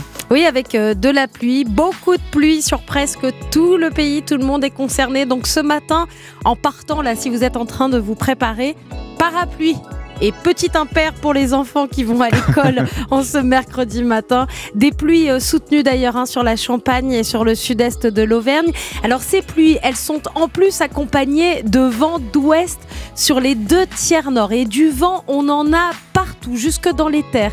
Des rafales de vent jusqu'à 70 km/h euh, dans les terres et jusqu'à 90 km/h en Alsace. Ça souffle fort hein, euh, aujourd'hui sur toutes les régions. La neige est là. Nous avons deux départements vigilance orange, une vigilance neige-verglas avec 2 à 5 cm attendus sur le Pas-de-Calais et le Nord. Là aussi, soyez très prudents, surtout si vous prenez la route ce matin dans le Nord. Le temps, il reste sec et lumineux sur le tiers euh, sud. Alors vraiment, les régions où le temps va rester sec, elles se comptent sur les doigts de la main. Ça va des Pyrénées jusqu'à la Côte d'Azur. Ça concerne le pourtour méditerranéen et en Corse, enfin. Après une semaine très agitée, ça y est, la Corse retrouve le soleil, mais le vent souffle. Alors 80 km/h ce matin, et ça va s'accentuer cet après-midi, puisqu'on aura des rafales jusqu'à 110 km/h encore cet après-midi. Alors côté température, euh, qu'est-ce que ça donne, Anissa Ça se radoucit hein, quand même. Ah, il fait plus doux ce matin. On a quasiment pas de gelée. Moins 1 à Dijon, 0 degré à Lyon, 2 à Colmar et Reims, 5 euh, du côté de Marseille et au Havre, 6 degrés à Paris ce matin, 10 à La Rochelle.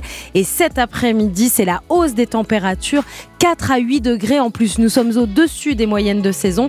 9 à Lille, 10 à Font-Romeu, 12 degrés à Besançon, 14 à Paris et Grenoble, 17 à Marseille et Bordeaux, 20 degrés à Toulouse et 22 à Saint-Giron. Merci Anissa Haddadi. Europe 1, bonjour. Très bon réveil. Il est 6 heures sur Europe 1. Europe 1, bonjour. Alexandre Lemaire et Amblin Roche. Et maintenant, que se passe-t-il Après la mobilisation record d'hier, les syndicats ont fixé une nouvelle date. Ce samedi, nouvelle journée d'action contre la réforme des retraites. Reportage à Marseille dans un instant. Coup de théâtre, cette nuit au Sénat, la gauche a claqué la porte après un amendement voté par la droite pour accélérer les débats sur cette réforme des retraites. On vous explique tout cela dans ce journal. Et puis, Super Kylian va-t-il sauver la saison du PSG Les Parisiens jouent leur place en Ligue des champions ce soir. Match contre le Bayern Munich. Le Paris Saint-Germain a ses chances, nous dira l'envoyé spécial d'Europe 1. Le journal de 6 heures sur Europe 1. Roman Ok, bonjour Roman. Bonjour à tous. Reconductible, oui, la grève épisode 2. Aujourd'hui, côté SNCF et RATP d'abord. Un tiers des TGV et TER sur les rails. En Ile-de-France, ça s'améliore pour les bus et les RER, pas pour les métros. Et pas sûr que ça soit mieux demain. Une initiative qui a un seul but, faire reculer le gouvernement jusqu'au retrait de la réforme des retraites. Des syndicats qui ont pour l'instant euh, le vent dans le dos après la mobilisation d'hier. Oui, 3 millions et demi de manifestants d'après la CGT, 1 million 300 000 estime la police. Dans les deux cas, c'est un record. Le correspondant d'Europe 1, Stéphane Burgat, était dans le cortège marseillais. C'est une montée en température progressive sur le port maritime. Les syndicalistes comme Frédéric Alpozzo de la CGT Marin annoncent une mise à l'arrêt totale d'ici une semaine. Ça veut dire nombre d'entreprises à l'arrêt avec des conséquences économiques. Malheureusement, c'est le seul moyen pour obtenir des réponses. Déblocage également dans les centres des impôts, promet Philippe Lager, secrétaire départemental CGT Trésor public. Je pense que par rotation, on va bloquer euh, presque tous les jours. Nous, on va tout faire pour euh, durcir le mouvement, pour être entendu. Avec concrètement le blocage, il peut y avoir des rentrées financières qui rentrent moins bien donc des conséquences dans le fonctionnement de l'État. Des retards sur les grands chantiers comme celui de l'aéroport ou encore des opérations de gratuité sur le réseau électrique. Les annonces se multiplient, mais attention à ne pas oublier le plus important aux yeux de cette retraitée, venir grossir les rangs des cortèges. Moi je suis là à la place de mes enfants, ils peuvent pas faire grève tous les jours. Donc notre devoir en tant que grands-parents, si on a la santé, c'est d'être présent dehors pour dire non. Et cette manifestante de conclure, chacun doit prendre sa part. Marseille, Stéphane Burgat, Europe Et maintenant la mobilisation va va-t-elle tenir dans la durée? Une nouvelle date, en tout cas ce samedi, septième journée contre la réforme des retraites. Hier soir, l'intersyndicale a aussi demandé un entretien en urgence, je cite, avec Emmanuel Macron. Réponse de l'Élysée, la porte de l'exécutif est toujours ouverte. Et pour contenir la contestation, le gouvernement mise euh, sur l'avancée des débats au Parlement. Et justement, cette nuit, le Sénat a donné un gros coup d'accélérateur à l'examen du texte. Oui, la droite qui a la majorité à la Chambre haute a adopté un amendement de réécriture de l'article 7, vous savez celui sur le report de l'âge légal. Conséquence, la suppression de 1000 amendements déposés par la gauche. Le groupe a même quitté la séance, un coup de théâtre qui a provoqué la colère de Patrick Caner, président des socialistes au Sénat. Je pense que la droite sénatoriale est en train de rentrer dans une machine infernale qui est en train de la submerger. Nous avons le droit de nous exprimer et essayer de défendre nos idées. Vous ne le voulez pas, manifestement, Et il y a beaucoup, beaucoup, beaucoup d'imperfections, pour ne pas dire euh, de bricolage, dans la gestion euh, de euh, notre débat de, ce soir. Je le regrette, Monsieur le Président. Et les membres de mon groupe donc, ont décidé de s'associer à la démarche qui est la nôtre, de vous laisser. Vous voterez peut-être l'article 7 cette nuit. Eh bien, nous en rendrons compte devant les Français qui ont défilé aujourd'hui. Mes chers euh, collègues, nous vous laissons entre vous. La prise de parole de Patrick Caner, le président du groupe socialiste au Sénat. Des manifestations sont prévues aujourd'hui dans 150 villes, une mobilisation contre la réforme des retraites et pour la journée internationale des droits des femmes. Oui, deux sujets qui se croisent aujourd'hui dans l'actualité, des femmes qui partent à la retraite plus tard et avec une pension inférieure à celle des hommes, 40% en moyenne. L'explication, c'est d'abord des carrières hachées après des congés maternité. Le reportage de Chloé Lagadou. Après son quatrième enfant, Claire décide de prendre un congé parental de 3 ans, mais à son retour en entreprise, cette chef de projet dans le secteur privé a dû repartir de zéro. J'ai tout perdu, j'ai perdu toute mon ancienneté, c'est comme si j'avais jamais travaillé dans l'entreprise. C'était comme une claque, et on repart au salaire de base, euh, j'avais perdu, euh, ça faisait 150 euros par mois. Yuna, professeure des écoles, a elle fait le choix de passer en temps partiel pour s'occuper de son enfant. Résultat, moins d'argent et surtout moins de trimestres pour la retraite. Notre enfant devait être gardé, les gardes étant très Moi, comme de nombreuses femmes, ai dû me mettre à temps partiel. Donc pendant deux ans, j'étais à temps partiel euh, à 75%. C'est des cotisations qui ne sont pas entières et aussi une diminution globale du calcul de mon salaire. À leurs emplois s'ajoute l'éducation de leurs enfants, du travail qui devrait être pris en compte pour la retraite selon elle. Le travail domestique est très inégalitaire. C'est quand même du travail ce que j'ai fait euh, avec mes enfants. Ça devrait pouvoir donner des trimestres, un équivalent pour la retraite. Autre solution avancée par ces femmes, la mise en place d'aides à la garde d'enfants. Le reportage de Chloé Lagadou pour Europe 1, une réforme des retraites extrêmement injuste. C'est aussi l'avis du journaliste Serge Halimi, un texte que sa mère aurait combattu, selon lui, sa mère Gisèle Halimi. Et c'est pour ça qu'il ne participera pas à la cérémonie prévue aujourd'hui. Emmanuel Macron prononcera à 16h un discours au Palais de justice de Paris pour la mémoire de l'avocate féministe disparue en 2020. Il est 6h05 sur Europe 1. Voilà un bon cadeau d'anniversaire pour la petite brique danoise. On va parler des Lego qui confirment sa place de numéro 1 du jouet mondial. C'était votre truc, Alexandre, les Lego? Mais comment que c'était mon truc? Il y avait l'équipe Playmobil et l'équipe Lego généralement. Bah, les deux, moi je choisissais ah, pas. les deux. Moi j'étais plutôt, j'étais plutôt Playmobil. Mais en tout cas, Lego aujourd'hui plus fort que Barbie, Pokémon ou Peppa Pig hein, pour les connaisseurs. Plus 17% de chiffre d'affaires l'année dernière. Et forcément, la France n'échappe pas à ce succès. Inès Zegloul nous emmène dans un magasin de jouets. J'aime bien construire euh, des tours assez hautes. Plus hautes que toi? Euh, Oui. Les yeux pétillants, Maya pointe du doigt les boîtes flambant neuves à la recherche de son prochain cadeau d'anniversaire, les Lego, valeur sûre pour Anaïs, sa maman. On sait que c'est euh, de qualité, que c'est aux normes, euh, que ça craint rien. Mais il y a un problème avec les, avec les Lego, euh, c'est que moi je marche beaucoup sur les Lego, ça fait très mal aux pieds. Un danger devant lequel ne recule pas Emmanuel, papa de Raphaël, 12 ans. On s'est fait plaisir, c'est pour Noël parce que une de mes filles aime bien Star Wars et comme j'aime bien aussi, euh, on a fait les Lego Star Wars ensemble. Ça rejoignait les deux générations. Et là, tu, tu aimerais quoi là, comme Lego là, Le prochain, c'est quoi Ouais, Une maison, ça serait bien. Il va falloir que je me prenne euh, une carte de membre. euh, Plaire aux petits comme aux grands, pour Valentin Tabar, chargé de choisir les jeux de construction du magasin, c'est LE point fort de la marque aux briquettes. C'est une des, des rares marques hein, où on a euh, le client qui vient avec euh, la référence précise Lego, donc le code à 5 chiffres. C'est clairement euh, la marque qui a le vent en poupe en ce moment. Indétrônable dans le monde du jouet, le groupe Lego enregistre un bénéfice net de près de 2 milliards d'euros en 2022. Le reportage d'Inès Zegloul, d'ailleurs, vous l'ignorez peut-être, mais 20% des passionnés de Lego sont des adultes. Voilà, donc Comme pas, quoi. pas de complexe, Alexandre, vous Mais pouvez ressortir vos petites constructions, il n'y a pas de problème.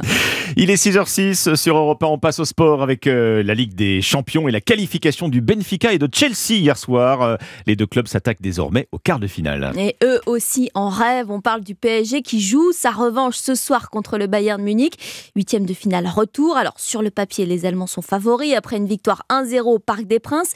Cyril de la Morinerie, vous êtes l'envoyé spécial d'Europe 1 en Allemagne. Vous nous ferez vivre d'ailleurs le match ce soir. Allez, Cyril, les Parisiens ont quand même leur chance. Oui, les Parisiens sont confiants. Marco Verratti l'a confirmé hier en conférence de presse. D'abord parce que Paris n'a qu'un but de retard et reste sur une bonne dynamique, trois victoires d'affilée. Et puis surtout parce que Kylian Mbappé sera là, le meilleur buteur de l'histoire du PSG avec 201 buts, est essentiel. Au match aller, la superstar de retour de blessure n'avait joué que les 25 dernières minutes et c'est précisément en fin de rencontre que Paris s'était réveillé. Mais pour triompher, l'entraîneur parisien Christophe Galtier prévient, il faudra jouer, jouer beaucoup plus que ce que nous avons fait euh, lors du match euh, aller, avec euh, Kylian, euh, si nous sommes dans cet état d'esprit, avec euh, cette envie de faire les choses, on a la possibilité évidemment de, de se qualifier. Et se qualifier face au Bayern, Paris l'a déjà fait. C'était il y a deux ans avec une victoire homérique 3-2 en Bavière en quart de finale de la Ligue des Champions. Dans le froid munichois, à peine un degré ce soir au coup d'envoi, les joueurs du PSG entendent réchauffer les 3200 supporters parisiens qui prendront place dans l'Alliance Arena. Cyril de la Morennerie et Cédric Chasseur qui vous attendent dès 20h pour vous faire vivre en direct et en intégralité Bayern Munich PSG. Les Parisiens avec Kiki, hein, mais sans Neymar, on le rappelle. Rendez-vous dans Europe 1 Sport avec nos envoyés spéciaux en Allemagne. Très bon réveil sur Europe 1 et merci Romain Noquet, c'était votre journal de 6h. Il est 6h08, à suivre dans une minute le pressing. Bon début de matinée. Les premières informations de la journée avec Alexandre Lemaire et Omblin Roche sur Europe 1. Il est 6h11 sur Europe 1, c'est l'heure du petit déjeuner ou bien vous êtes déjà sur la route. On ouvre pour vous les journaux, voici le pressing. Dimitri Vernet vient de nous rejoindre. Oui, présent. euh, présent autour de la table, c'est bien, à l'heure. On commence euh, avec vous Alexandre, qu'avez-vous repéré dans la presse aujourd'hui?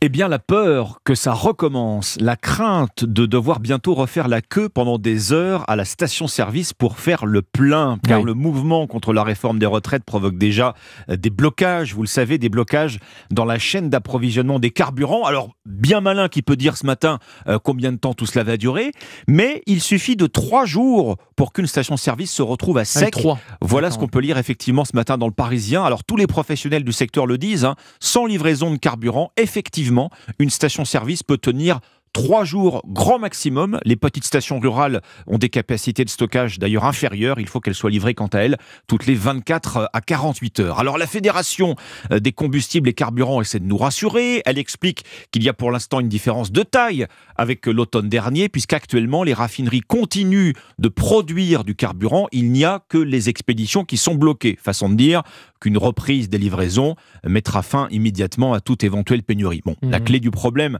ça va être euh, le comportement des automobilistes. Ah. Si vous êtes au volant, vous êtes d'ailleurs invité à ne pas vous ruer sur les pompes. C'est un appel lancé par euh, la Fédération des Mhm. carburants. C'est un appel en fait à ne pas surstocker, à ne pas acheter d'essence au-delà de ses besoins. Le calcul fait par euh, ces professionnels, il est simple. On estime que chaque jour en France, on consomme un peu plus de 100 millions de litres de carburant. Si d'un seul coup, tous les automobilistes rajoutent en même temps 10 litres de précaution dans leur réservoir, Ah bah oui. ça fait tout de suite 200 millions de litres supplémentaires. Autrement dit, vous triplez la consommation nationale. Et c'est ça qui donne un peu des sueurs froides en ce moment euh, à la profession. Alors enfin, si on nous dit en même temps qu'une station-service a trois jours de cuve devant elle, on risque quand même Oui, pas oui, d'aller ça, loin. oui. Tout va dépendre en réalité des prochains jours. hein. Quelle sera l'ampleur et surtout la durée des perturbations dans les raffineries, dans les terminaux pétroliers? Est-ce que la production va s'arrêter? Est-ce que les barrages vont durer pour bloquer les expéditions de carburant? On a encore en tête tous hein, les pénuries d'essence de l'automne dernier et beaucoup d'automobilistes qui ont de toute façon besoin de leur voiture au quotidien, bah, ils vont aller faire leur plein de précautions. Oui, c'est ça. oui, En bien trois sûr. jours, Mm. une station-service est à sec. Ah. Et c'est à lire ce matin dans le Parisien aujourd'hui en France. Moi j'ai un demi-plein, j'y vais pas alors, hein, on a dit. Hein. Bah écoutez, vous faites, ce que, vais pas. vous faites ce que vous voulez. Ah non, On- vous suivez, vous suivez, vous entendez l'appel ou ou vous entendez le besoin d'utiliser votre Eh, voiture euh, au quotidien. oui, si c'est votre cas, et je crois que ça l'est. votre sélection dans la presse ce matin. Un article pour les voyageuses en ce 8 mars, en cette journée internationale des droits des femmes, du tourisme au féminin dans le Figaro, euh, qui ici, il a toujours existé, prend de plus en plus d'ampleur. Les voyageuses solo sont passées de 59 à 139 millions entre 2014 et 2017 dans le monde. Elles ont donc doublé, hein, selon l'Organisation mondiale du tourisme, des trentenaires le plus souvent. Alors pourquoi partir entre femmes? Euh, Pour de nombreuses raisons. Fuir les rapports de séduction non voulus, échanger autour de sujets communs, les mêmes préoccupations, s'encourager. Certaines vont se sentir plus à l'aise, c'est vrai, raviver le sentiment de sororité. Mais elle l'affirme, il n'est pas pour autant question de rejeter les hommes. Cela doit être seulement une parenthèse, un safe space, hein, si vous voulez. Voyager entre femmes, ce n'est donc pas nouveau. Ce qui est récent, en revanche, ce sont les organismes qui sont créés autour de cette offre de tourisme. Il existe, par exemple, écrit le Figaro, Copines de voyage. L'idée, c'est de faire partir ensemble des inconnus qui, au cours du périple, deviendront des copines, Des copines, de voyage. d'accord, oui, oui. Voilà, Mm. c'est le principe. Il y a l'Odyssée du papillon qui propose des voyages en immersion dans la culture des femmes du pays. Ça peut être dans notre propre pays, dans une région, la Corse, ou ça peut être à l'étranger. Euh, Nomad Sister n'est pas une agence de voyage, mais plutôt un organisme qui met en relation voyageuses et hébergeuses pour euh, rassurer celles qui recherchent plus de sécurité, surtout lorsqu'elles partent seules. hein. Et puis sachez qu'il existe un label, She Travel Club, qui passe au crible 70 critères pour offrir un, un meilleur accueil à une clientèle euh, féminine. Alors le bémol euh, qu'on pourrait apporter à ce tourisme de genre, c'est le risque de tomber dans le piège de l'entre-soi Oui, féminin. Mm.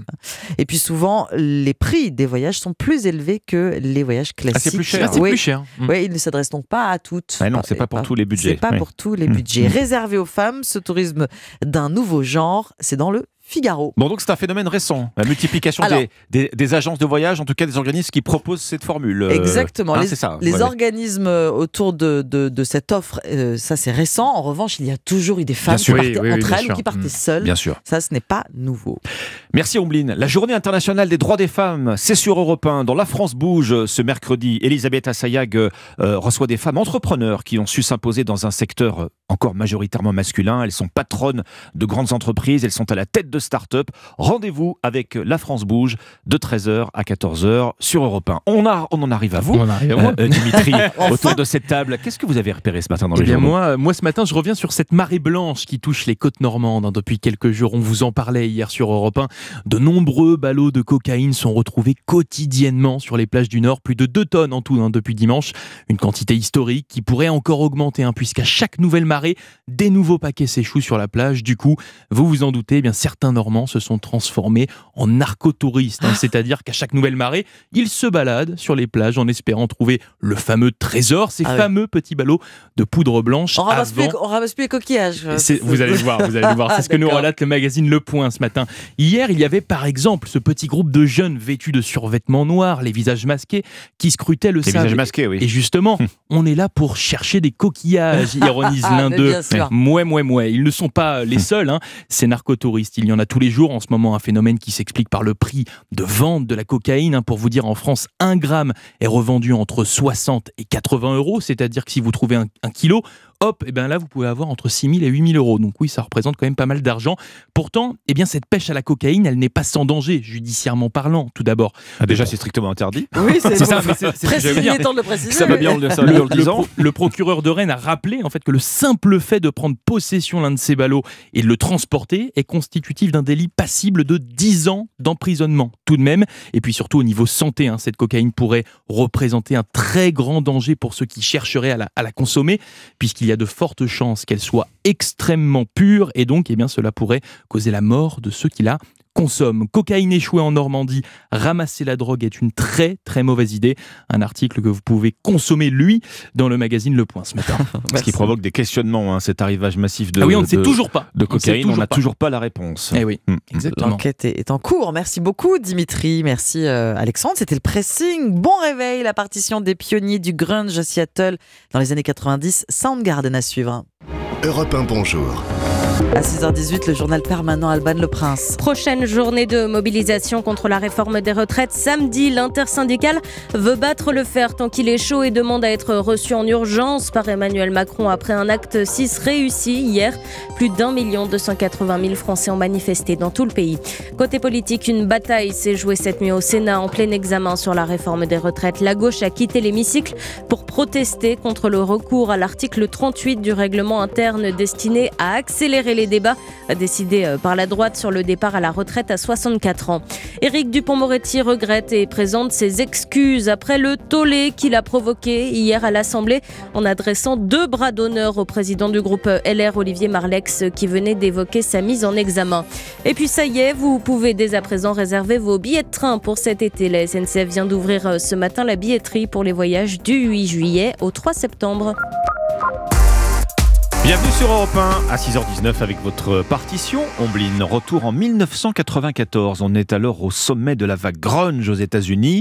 Le groupe Soundgarden aussi, avec son quatrième album. Oui, l'album Super Unknown, Alexandre, euh, qui va faire rayonner le nom et la musique euh, du groupe de rock sur toute la surface de la planète. Si le grand public découvre la bande du chanteur Chris Cornell, cela fait pourtant dix ans que Soundgarden existe, figure de proue du mouvement grunge né dans la ville de Seattle.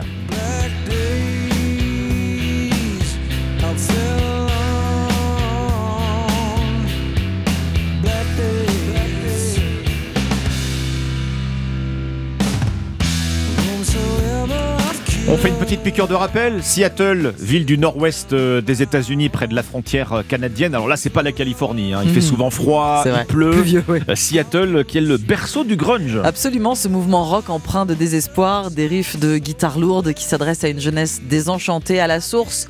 On trouve Nirvana, la tête de gondole hein, si vous voulez, du grunge, Pearl Jam, bien sûr, le groupe merveilleux Alice in Chains et Soundgarden. Alors évidemment, on ne va pas jouer ici au jeu de la comparaison, voire de la concurrence, mais il est quand même nécessaire de rappeler que si Soundgarden a souvent été condamné à jouer les seconds rôles, il a façonné l'édifice d'origine. Le groupe de Chris Cornell est le premier à avoir signé avec une grande maison de disques.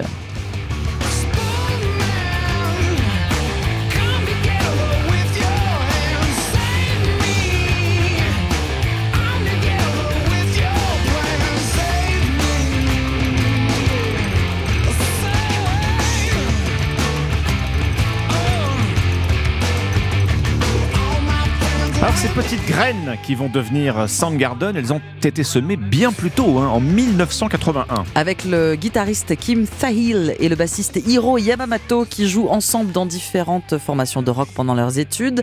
Installés à Seattle, ils montent un groupe qui ne joue que des reprises avec Chris Cornell engagé pour être le batteur. Mais avec sa voix puissante et habile dans les aigus, il décide de s'essayer au chant. Avec succès, il finira par se faire remplacer à la batterie. Ce trio est donc euh, la première euh, mouture de Soundgarden qui voit le jour en 1984. Un nom inspiré par des grandes sculptures érigées dans l'un des grands parcs de Seattle qui font des bruits de hurlements surnaturels. Lorsqu'il y a du vent, Soundgarden, le son du jardin.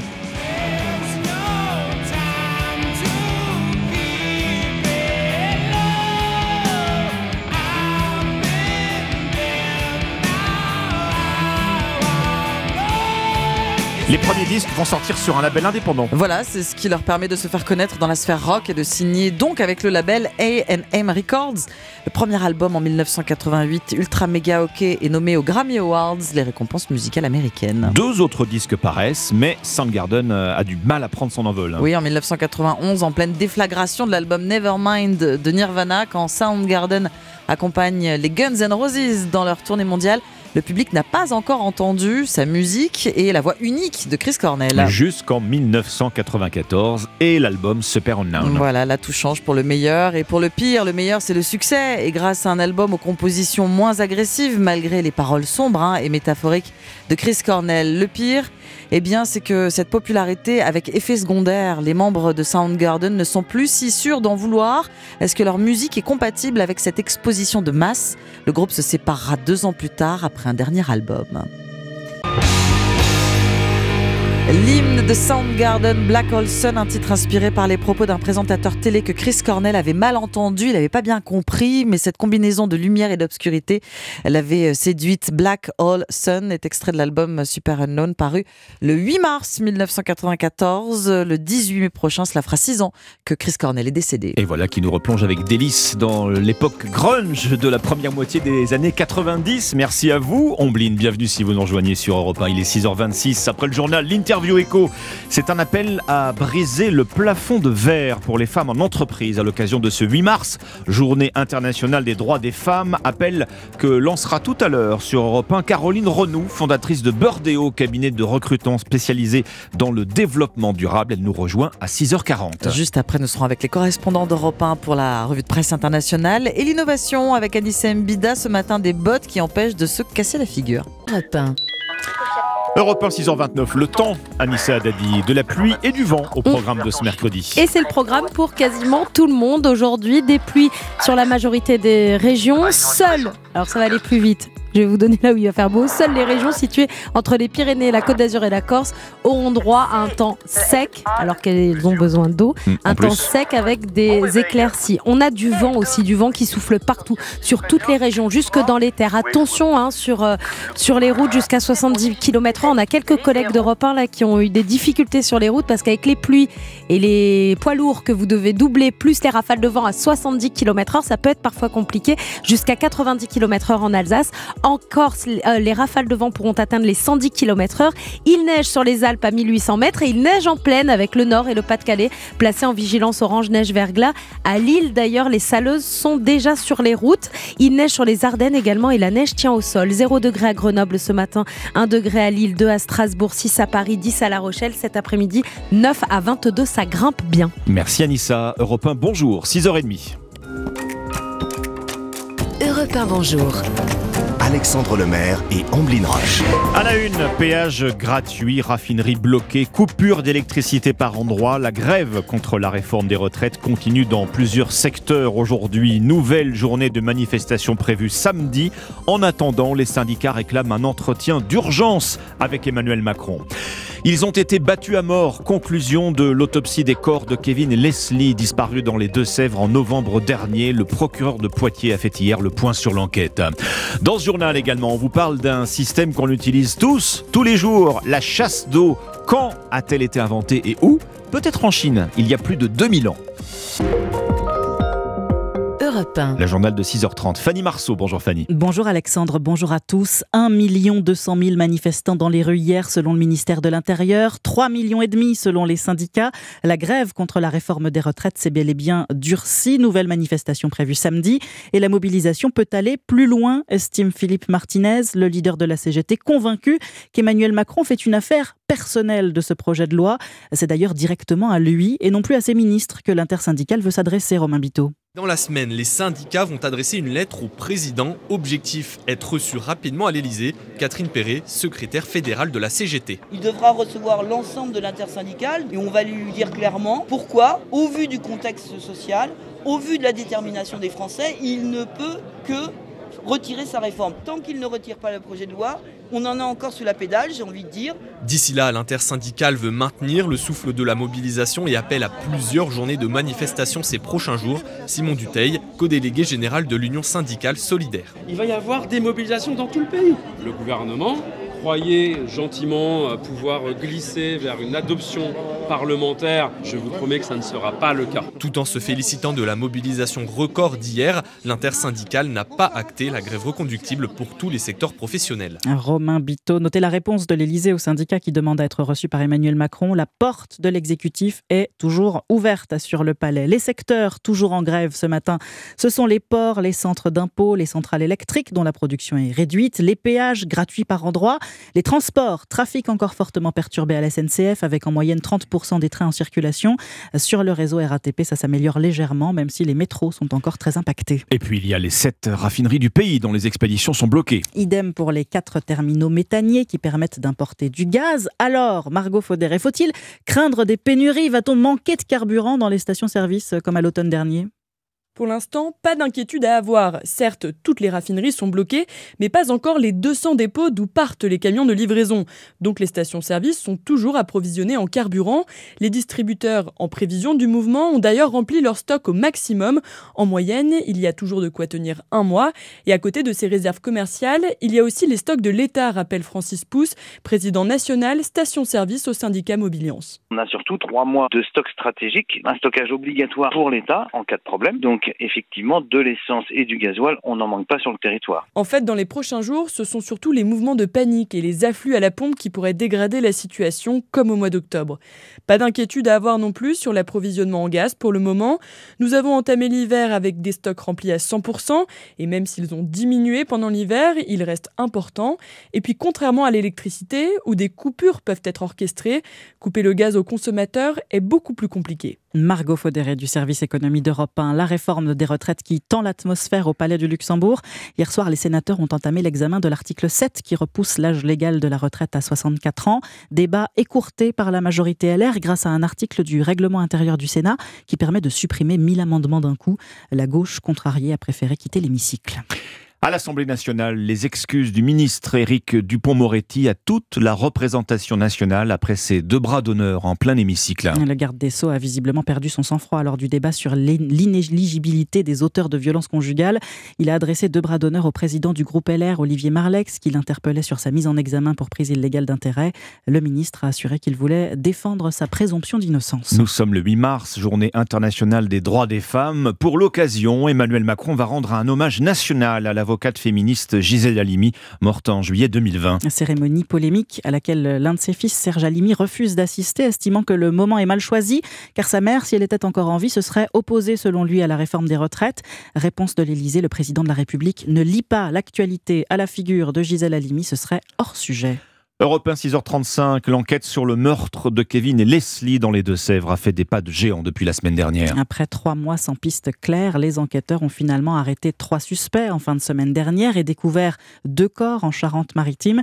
Hier, le procureur a fait le point sur les investigations. Stéphane Place. Enterrés à 5 km l'un de l'autre dans un champ et dans une zone boisée, ce sont bien les corps de Kevin, 21 ans, et de Leslie, 22 ans, qui ont été retrouvés. Les deux victimes ont été battues à mort d'après les expertises, a expliqué le procureur de Poitiers, Cyril Lacombe. Le premier corps qui a été découvert est, selon toute vraisemblance, celui de M. Kevin Trompa. La mort a été probablement provoquée par des coups portés au moyen d'un objet contondant. Le second corps découvert est également, selon toute vraisemblance, celui de Leslie Orelbeck. Son identification est quasi formelle. La mort a été probablement provoquée par des coups portés au moyen d'un objet contondant. Il est à noter une absence de lésion ou de toute trace d'agression de nature sexuelle. Les motivations du passage à l'acte restent à confirmer. Déception sentimentale et ou dette financière. L'enquête va devoir encore préciser le rôle exact tenu par chacun des trois suspects mis en examen et écroués dans cette affaire. Stéphane Place. C'est un geste quotidien, on va dire machinal, avant de sortir des toilettes. On tire naturellement la chasse d'eau et c'est un réflexe de propreté qui ne date visiblement pas d'hier, Eh oui, figurez-vous que des archéologues viennent de découvrir un système de chasse d'eau dans un ancien palais chinois, des toilettes datant de plus de 2000 ans, la correspondance de Sébastien Le Belzic. À l'époque, il s'agissait d'un objet de luxe qui était utilisé par des personnes occupant une fonction importante, certainement l'empereur lui-même. Ces toilettes équipées d'un système de chasse d'eau sont les plus anciennes découvertes en Chine. Elles datent de la dynastie Tsin et ont été découvertes dans un palais de l'ancienne capitale impériale de la ville de Xi'an. Ça fait remonter cette chasse d'eau à 2400 ans, ce qui fait dire aux archéologues que la Chine a inventé ce système qui aurait été utilisé par plusieurs empereurs successifs. Les images de cette découverte en Chine montre une cuvette équipée d'un tuyau d'évacuation. L'eau devait être versée manuellement, certainement par des domestiques. Les scientifiques espèrent maintenant trouver de minuscules particules d'excréments à analyser. Cela pourrait leur permettre de savoir ce que l'empereur de Chine mangeait à l'époque. Jusque-là, les historiens attribuaient l'invention de la chasse d'eau moderne à la cour de la reine d'Angleterre à la fin du XVIe siècle. Pékin, Sébastien Lebelzik, Europe 1. Un mot de football, euh, Fanny, avec le grand soir pour le PSG. Il affronte le Bayern Munich en match retour des huitièmes de finale de la Ligue des Champions. Un match à vivre en direct et en intégralité ce soir dans Europe 1 Sport. Rendez-vous dès 20h. À l'aller, les Parisiens s'étaient inclinés 1-0. Il faudra donc au moins deux buts d'avance hein, pour euh, l'emporter ce soir. Merci Fanny Marceau, 6h38. Bienvenue si vous nous rejoignez sur Europe 1. À suivre, comment se faire une place dans le monde du travail lorsqu'on est une femme? Nous sommes le 8 mars, journée des droits des femmes. 8 mars 2023 et toujours des inégalités de salaire de carrière. Caroline Renou appelle à briser ce plafond de verre pour les femmes en entreprise. Elle est la fondatrice du cabinet de recrutement Burdeo et elle est avec nous dans un instant. A tout de suite. Europe 1, bonjour. Alexandre Lemaire et Omblin Roche. Bon début de matinée sur Europe 1, il est 6h41. Les inégalités sont toujours marquées dans le monde du travail entre les femmes et les hommes, qu'on parle de carrière ou de salaire. À l'occasion de cette journée internationale des droits des femmes, des voix s'élèvent à nouveau pour réclamer la fin du plafond de verre. Votre invitée Alexandre, c'est Caroline Renou, fondatrice et présidente de Burdeo, cabinet de recrutement spécialisé dans le développement durable. Bonjour Caroline Renou. Bonjour. Vous êtes donc présidente de Burdeo. Si vous n'aviez pas décidé de fonder votre propre cabinet de recrutement, est-ce que les chances d'en prendre la tête auraient été les mêmes pour vous? Ah, c'est une bonne question. Euh, c'est possible. C'est possible parce que euh, dans le développement durable, 70% de mes candidats sont des candidates. C'est quand même un secteur dans lequel euh, à la fois les, les, femmes naturellement y vont Et en plus, elles ont euh, une légitimité aussi pour euh, prendre des postes importants. Qu'est-ce qui vous a décidé à lancer votre propre aventure, votre propre entreprise? Est-ce que c'est justement cette conviction, à un moment donné dans votre carrière, d'avoir atteint ce plafond de verre dont vous parlez? Alors, j'ai pas eu l'impression forcément d'atteindre euh, un plafond de verre. Peut-être que je l'aurais atteint, j'en sais rien. En tout cas, si je l'ai fondé, c'était vraiment par, euh, par euh, conviction et par envie aussi de tenter l'aventure entrepreneuriale. Vous avez rencontré personnellement des obstacles en tant que femme dans votre parcours professionnel?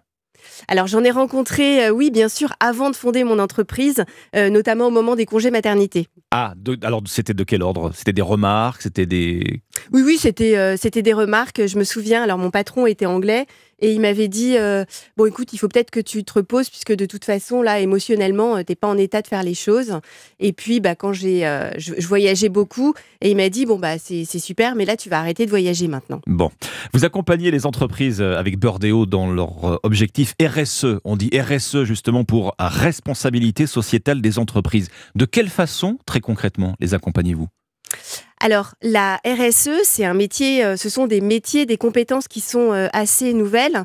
Et moi, depuis euh, plus de 12 ans maintenant, j'ai vraiment à cœur de mettre en valeur ces compétences et de participer à la professionnalisation aussi de ces métiers qui, alors, sont de plus en plus connus, mais qui étaient quand même méconnus, qui étaient aussi et qui sont toujours beaucoup occupés par des femmes. Alors, ces métiers, très concrètement mm. de quoi s'agit-il?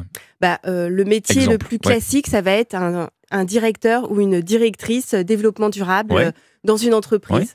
Donc quelqu'un qui va être là pour euh, accompagner l'entreprise à faire en sorte qu'elle euh, diminue ses impacts négatifs et qu'elle maximise ses impacts positifs. Vous, vous dites aujourd'hui, Caroline Renou, c'est précisément cette RSE, hein, responsabilité sociétale des entreprises, qui doit permettre aux femmes de briser ce plafond de verre qui les entrave trop souvent hein, dans leur carrière. Alors la RSE, pour moi, c'est un formidable moyen quand on est une femme de briser le plafond de verre, parce que c'est quand même euh, des métiers dans lesquels naturellement elles sont beaucoup, et en plus, c'est des métiers dans lesquels on développe des compétences qui... Euh, aujourd'hui, dans les entreprises et dans ce monde dans lequel, euh, à la fois au niveau géopolitique, c'est instable, et puis au niveau social et environnemental, il faut prendre en compte des choses, on développe des compétences formidables. Par exemple, la gestion de projets complexes, multi-acteurs, on parle beaucoup dans notre secteur de coopétition, c'est-à-dire euh, on travaille avec ses compétiteurs. Coopétition. Exactement, coopétition. On travaille avec euh, ses euh, concurrents pour trouver ensemble des solutions. Par exemple, pour utiliser moins de plastique ou, ou, moins, ou moins de carbone. Hmm. Vous dites que la notion de parité homme-femme peine encore à trouver un écho dans les comités de direction, hein, dans les plus hautes fonctions aujourd'hui. Alors effectivement, aujourd'hui, on va toujours retrouver davantage d'hommes dans les comités euh, de direction. Euh, et c'est vrai que euh, la RSE, comme aujourd'hui, ça prend de l'ampleur, ça arrive dans les comités de direction, c'est une bonne opportunité pour les femmes aussi de pouvoir intégrer ces comités.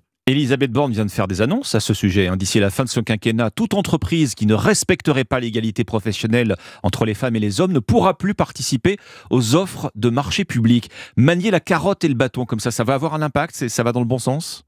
Ah bah, je pense que euh, c'est effectivement ça qui fait euh, avancer les choses. J'aimerais vous dire que c'est pas la peine, mais on sait très bien que c'est nécessaire. Bon, inégalité de carrière, inégalité de salaire, Caroline Renaud. Selon l'INSEE, l'écart a tendance à se réduire, c'est vrai, dans le privé, mais les femmes gagnent toujours 15% de moins que les hommes. Ce chiffre n'est pas à poste équivalent, hein. c'est une moyenne générale, mais qui traduit bien, selon l'INSEE, la sous-représentation des femmes dans les salaires les plus élevés en réalité. Alors, dans la RSE, c'est pas forcément euh, ce qu'on constate il n'y a pas, euh, y a pas euh, tant que ça d'inégalité, euh, je trouve. C'est un peu l'Eldorado, si je comprends bien. Enfin, j'exagère un peu peut-être, mais en tout cas, c'est un endroit où les femmes peuvent progresser plus vite dans leur, dans leur carrière Alors aujourd'hui, je suis convaincue que la RSE, c'est un Eldorado. Autant il y a 20 ans, il fallait intégrer euh, le digital pour euh, se moderniser et euh, faire carrière. Mmh. Aujourd'hui, c'est la RSE. À poste équivalent maintenant, hein, on parle toujours de salaire. Dans la même entreprise en plus, les femmes gagnent en moyenne 4,3% de moins que les hommes, ce qui n'est pas du tout neutre. Pas du tout. Les témoignages sont toujours nombreux, euh, Caroline Renou, sur le sexisme en entreprise, sur le harcèlement sexuel, euh, parfois doublé en plus d'un chantage à la promotion. Est-ce que c'est quelque chose dont vous avez été témoin? Est-ce que c'est quelque chose dont vous avez été victime? Alors moi, euh, non. Euh, témoin, c'est toujours difficile euh, de savoir. en tout cas, je pense que une des raisons pour lesquelles les femmes sont moins payées, c'est aussi parce que elles demandent moins d'argent et il y a une humilité qui est plus forte. Il y a un syndrome de l'imposteur. Alors moi, je trouve que le syndrome de l'imposteur a aussi plein de côtés positifs, hein, parce que c'est ça qui permet de, de, se, de se dépasser. Mmh mais effectivement, c'est bien aussi de les, de les encourager à oser. Merci Caroline Renou, fondatrice et présidente de Burdeo, cabinet de recrutement spécialisé dans le développement durable. Vous appelez donc justement à briser ce plafond de verre pour permettre aux femmes d'avancer plus, plus rapidement, plus facilement dans leur carrière. Merci à vous. Merci. Europe 1, il est 6h47. Europe 1, bonjour. Alexandre Lemaire et Omblin Roche. L'innovation du jour avec Anissé Mbida. Bonjour Anissé. Bonjour Ombline, bonjour Alexandre. Bonjour Anissé. Bonjour à tous. Alors l'innovation aujourd'hui devrait plaire à, ceux qui manquent d'équilibre hein, ou, qui souffrent de vertige. Vous avez trouvé des bottes qui empêchent de se casser la figure. Oui, des bottes qui donnent des réflexes surhumains. Alors concrètement, ça veut dire que si on vous bouscule ou si vous glissez sur une peau de mm. banane par exemple, elles vont vous aider à garder l'équilibre et à rester euh, parfaitement debout. Et c'est une équipe de scientifiques de l'Institut Georgia Tech qui les a mises au point. Ils les ont testés avec des jeunes en très bonne santé, des jeunes sportifs, mais dans des conditions extrêmes, c'est-à-dire qu'ils les ont installés sur une plateforme qui bougeait dans tous les sens. Ça mhm. faisait un peu comme, vous savez, quand on est dans les transports sans se tenir. Et les jeunes devaient rester debout, les pieds à plat, le plus longtemps possible. Eh bien, sans les bottes, certains tombaient euh, tout de suite, très vite, très rapidement, ou étaient obligés à chaque fois, vous savez, de faire un pas en avant ou un pas en arrière. Alors qu'avec les bottes, dès qu'il y avait la moindre esquisse de déséquilibre, mhm. bah, ils réagissaient instantanément et ils pouvaient rester d'aplomb pratique à la montagne sur les trottoirs euh, verglacés. Qu'est-ce qu'il y a dans ces bottes, Annie? C'est de la colle sous les semelles? Non, non, non, il y a juste quelques capteurs. Et en fait, il faut comprendre que la raison pour laquelle on se fait surprendre quand un bus ou un métro freine d'un coup, bah, c'est qu'on n'a pas le temps de réagir. Hmm. Et pourquoi? Bah, Parce que dès que nos jambes détectent un déséquilibre, elles envoient un signal au cerveau pour qu'il l'interprète. Mais le temps que le signal revienne pour commander de bons muscles, bah, il est déjà trop tard, on, est, on, est, on se retrouve par terre. Eh bien, ce que vont faire ces bottes, c'est qu'elles vont court-circuiter le cerveau et envoyer directement le bon signal aux jambes, ce qui va permettre de réagir beaucoup plus vite. Mais elles ressemblent à quoi ces bottes Ce sont les bottes du, du chaboté? C'est esthétique ou pas du non, tout? pas du tout. Alors ça ressemble pas du tout à des bottes euh, normales. c'est plutôt des jambières mécaniques. Ah hein, on les porte comme ça le long des mollets. Il y a des capteurs qui vont surveiller les déséquilibres et bon ensuite stimuler les bons muscles pour éviter euh, de tomber. Alors elles ont été testées chez des jeunes, mais l'objectif c'est d'arriver à commercialiser un dispositif capable de redonner l'équilibre à des seniors. Mmh.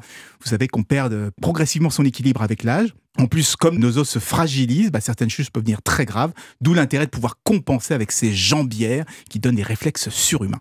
Des bottes pour rester en équilibre. Merci, beaucoup, Alice. Excellent mercredi 8 mars à l'occasion de la Journée internationale des droits des femmes. Dans Historiquement Vôtre cet après-midi, Stéphane Bern racontera le destin extraordinaire de trois Américaines à Paris. La peintre Marie Cassatt, la libraire Sylvia Beach et le personnage d'Emily Cooper de la série Emily in Paris. Et vous avez jusqu'à demain pour tenter de gagner une croisière en Norvège pour deux personnes. Il faudra répondre à la question posée par Stéphane Bern par SMS au 739 21, 75 centimes hors coût du message. Trois SMS pour participer à ce jeu historiquement vôtre avec Stéphane Bern sur Europe 1. C'est entre 16h et 18h. Europe 1, bonjour. 6h50, les titres de ce mercredi 8 mars, Alban Le Prince. La porte de l'exécutif est toujours restée ouverte. Réponse de l'Elysée aux qui demandent à être reçus en urgence par Emmanuel Macron après la sixième journée de mobilisation contre la réforme des retraites hier. Elle a rassemblé plus d'un million deux cent mille manifestants partout en France. Prochaine date, samedi. Aujourd'hui, encore des difficultés hein, à prévoir à la SNCF. Compter un TGV et TER sur trois. Notez ce matin, de nouveaux blocages sont en cours à Marseille, Nice, Saint-Etienne ou encore Lyon. La Cour d'appel de Paris confirme la remise en liberté de Pierre Palmade qui reste sous contrôle judiciaire. Décision après l'appel formé par le parquet suite à la levée de sa détention provisoire pour raison médicale lundi. Et puis les corps retrouvés en Charente-Maritime ce week-end sont ceux de Leslie et Kevin, le couple disparu il y a trois mois dans les Deux-Sèvres. Nous devons aider le continent africain. To live with us the European dream. Good friend of Taiwan. Europe bonjour. Votre revue de presse internationale. Nous sommes d'abord en Italie. Bonjour Antonino Gallofaro. Bonjour. De quoi parlent les journaux italiens ce matin? Du naufrage de Coutreau, ce drame qui a coûté la vie à plus de 70 migrants en Calabre il y a plus d'une semaine. L'alerte a été sonnée à 4 heures du matin seulement, se défend le ministre de l'Intérieur devant le Parlement, comme le rapporte la République. Que ce gouvernement empêche les secours est donc faux, ajoute-t-il encore. L'opposition exige des explications sur le déroulé du drame, sur l'absence de secours lors du naufrage près des côtes calabraises, mais l'exécutif est aussi critiqué à cause des conditions dans lesquelles vivent les survivants. Des bancs à la place des lits, des toilettes insalubres, les naufragés sont traités comme des animaux, écrit la Stampa. La première ministre Giorgia Meloni entend répondre à toutes ces attaques et le fera sur les lieux du drame, comme le confirme l'agence de presse ANSA qui annonce la délocalisation du Conseil des ministres demain à Coutrou en Calabre. Nous voici à présent en Tunisie avec vous, Mediawas, euh, les gros titres des journaux tunisiens. L'actualité ici en Tunisie, depuis quelques jours, on ne parle que des dérives autoritaires et du discours du président Kais Saied, jugé raciste et répressif. Des manifestations ont éclaté un peu partout dans le pays, condamnant les propos du président comme racistes et haineux. Ce discours a provoqué un tollé et semé un vent de panique chez les migrants subsahariens, selon la radio Shams FM. On m'a jeté hors de mon logement il y a deux jours. On a frappé mes amis. Ici, nous dormons à même le sol. On ne peut pas se laver, raconte Natacha, jeune femme de 27 ans originaire du Sierra Leone, au journal électronique businessnews.tn. En plus des atteintes portées aux migrants subsahariens, une série d'arrestations de personnalités politiques, médiatiques et des affaires a lieu depuis le mois dernier. Nous sommes enfin au Canada avec vous, Alexandre Lepoutre. De quoi est-il question ce matin dans la presse canadienne? Eh bien, d'une série de mesures pour savoir s'il y a eu ingérence de la Chine dans les élections fédérales. Pour calmer les critiques et rassurer les Canadiens, écrit le journal La Presse, Justin Trudeau lance une enquête à huis clos et la nomination d'un rapporteur spécial indépendant. Il faut dire que le Premier ministre est dans la tourmente depuis que le Globe and Mail a révélé que la Chine aurait interféré dans les élections de 2021. Son but est bien faire battre des candidats conservateurs jugés hostiles à Pékin, au profit donc de candidats du Parti libéral de Justin Trudeau. L'aveuglement de Trudeau doit nous préoccuper, titre le journal de Montréal. Par ailleurs, l'opposition n'est pas convaincue de ces nouvelles mesures. Elle demande une enquête publique et surtout pas à huis clos. Une chose est sûre, toute la lumière doit être faite, conclut CBC. C'est le bien de la démocratie qui en dépend. Merci Alexandre Lepoutre, merci à nos correspondants. 6h54, bon réveil, vous êtes sur Europe 1. Le jour d'après, après le succès de la mobilisation d'hier, c'est maintenant que tout commence pour euh, les opposants à la réforme des retraites. Le gouvernement le pari de l'essoufflement. Les syndicats veulent maintenir la pression. Ils veulent voir Emmanuel Macron en urgence. Ils le disent. Nouvelle journée d'action prévue euh, samedi prochain. Dans un instant, Europa Matin avec euh, Dimitri Pavlenko. A tout de suite.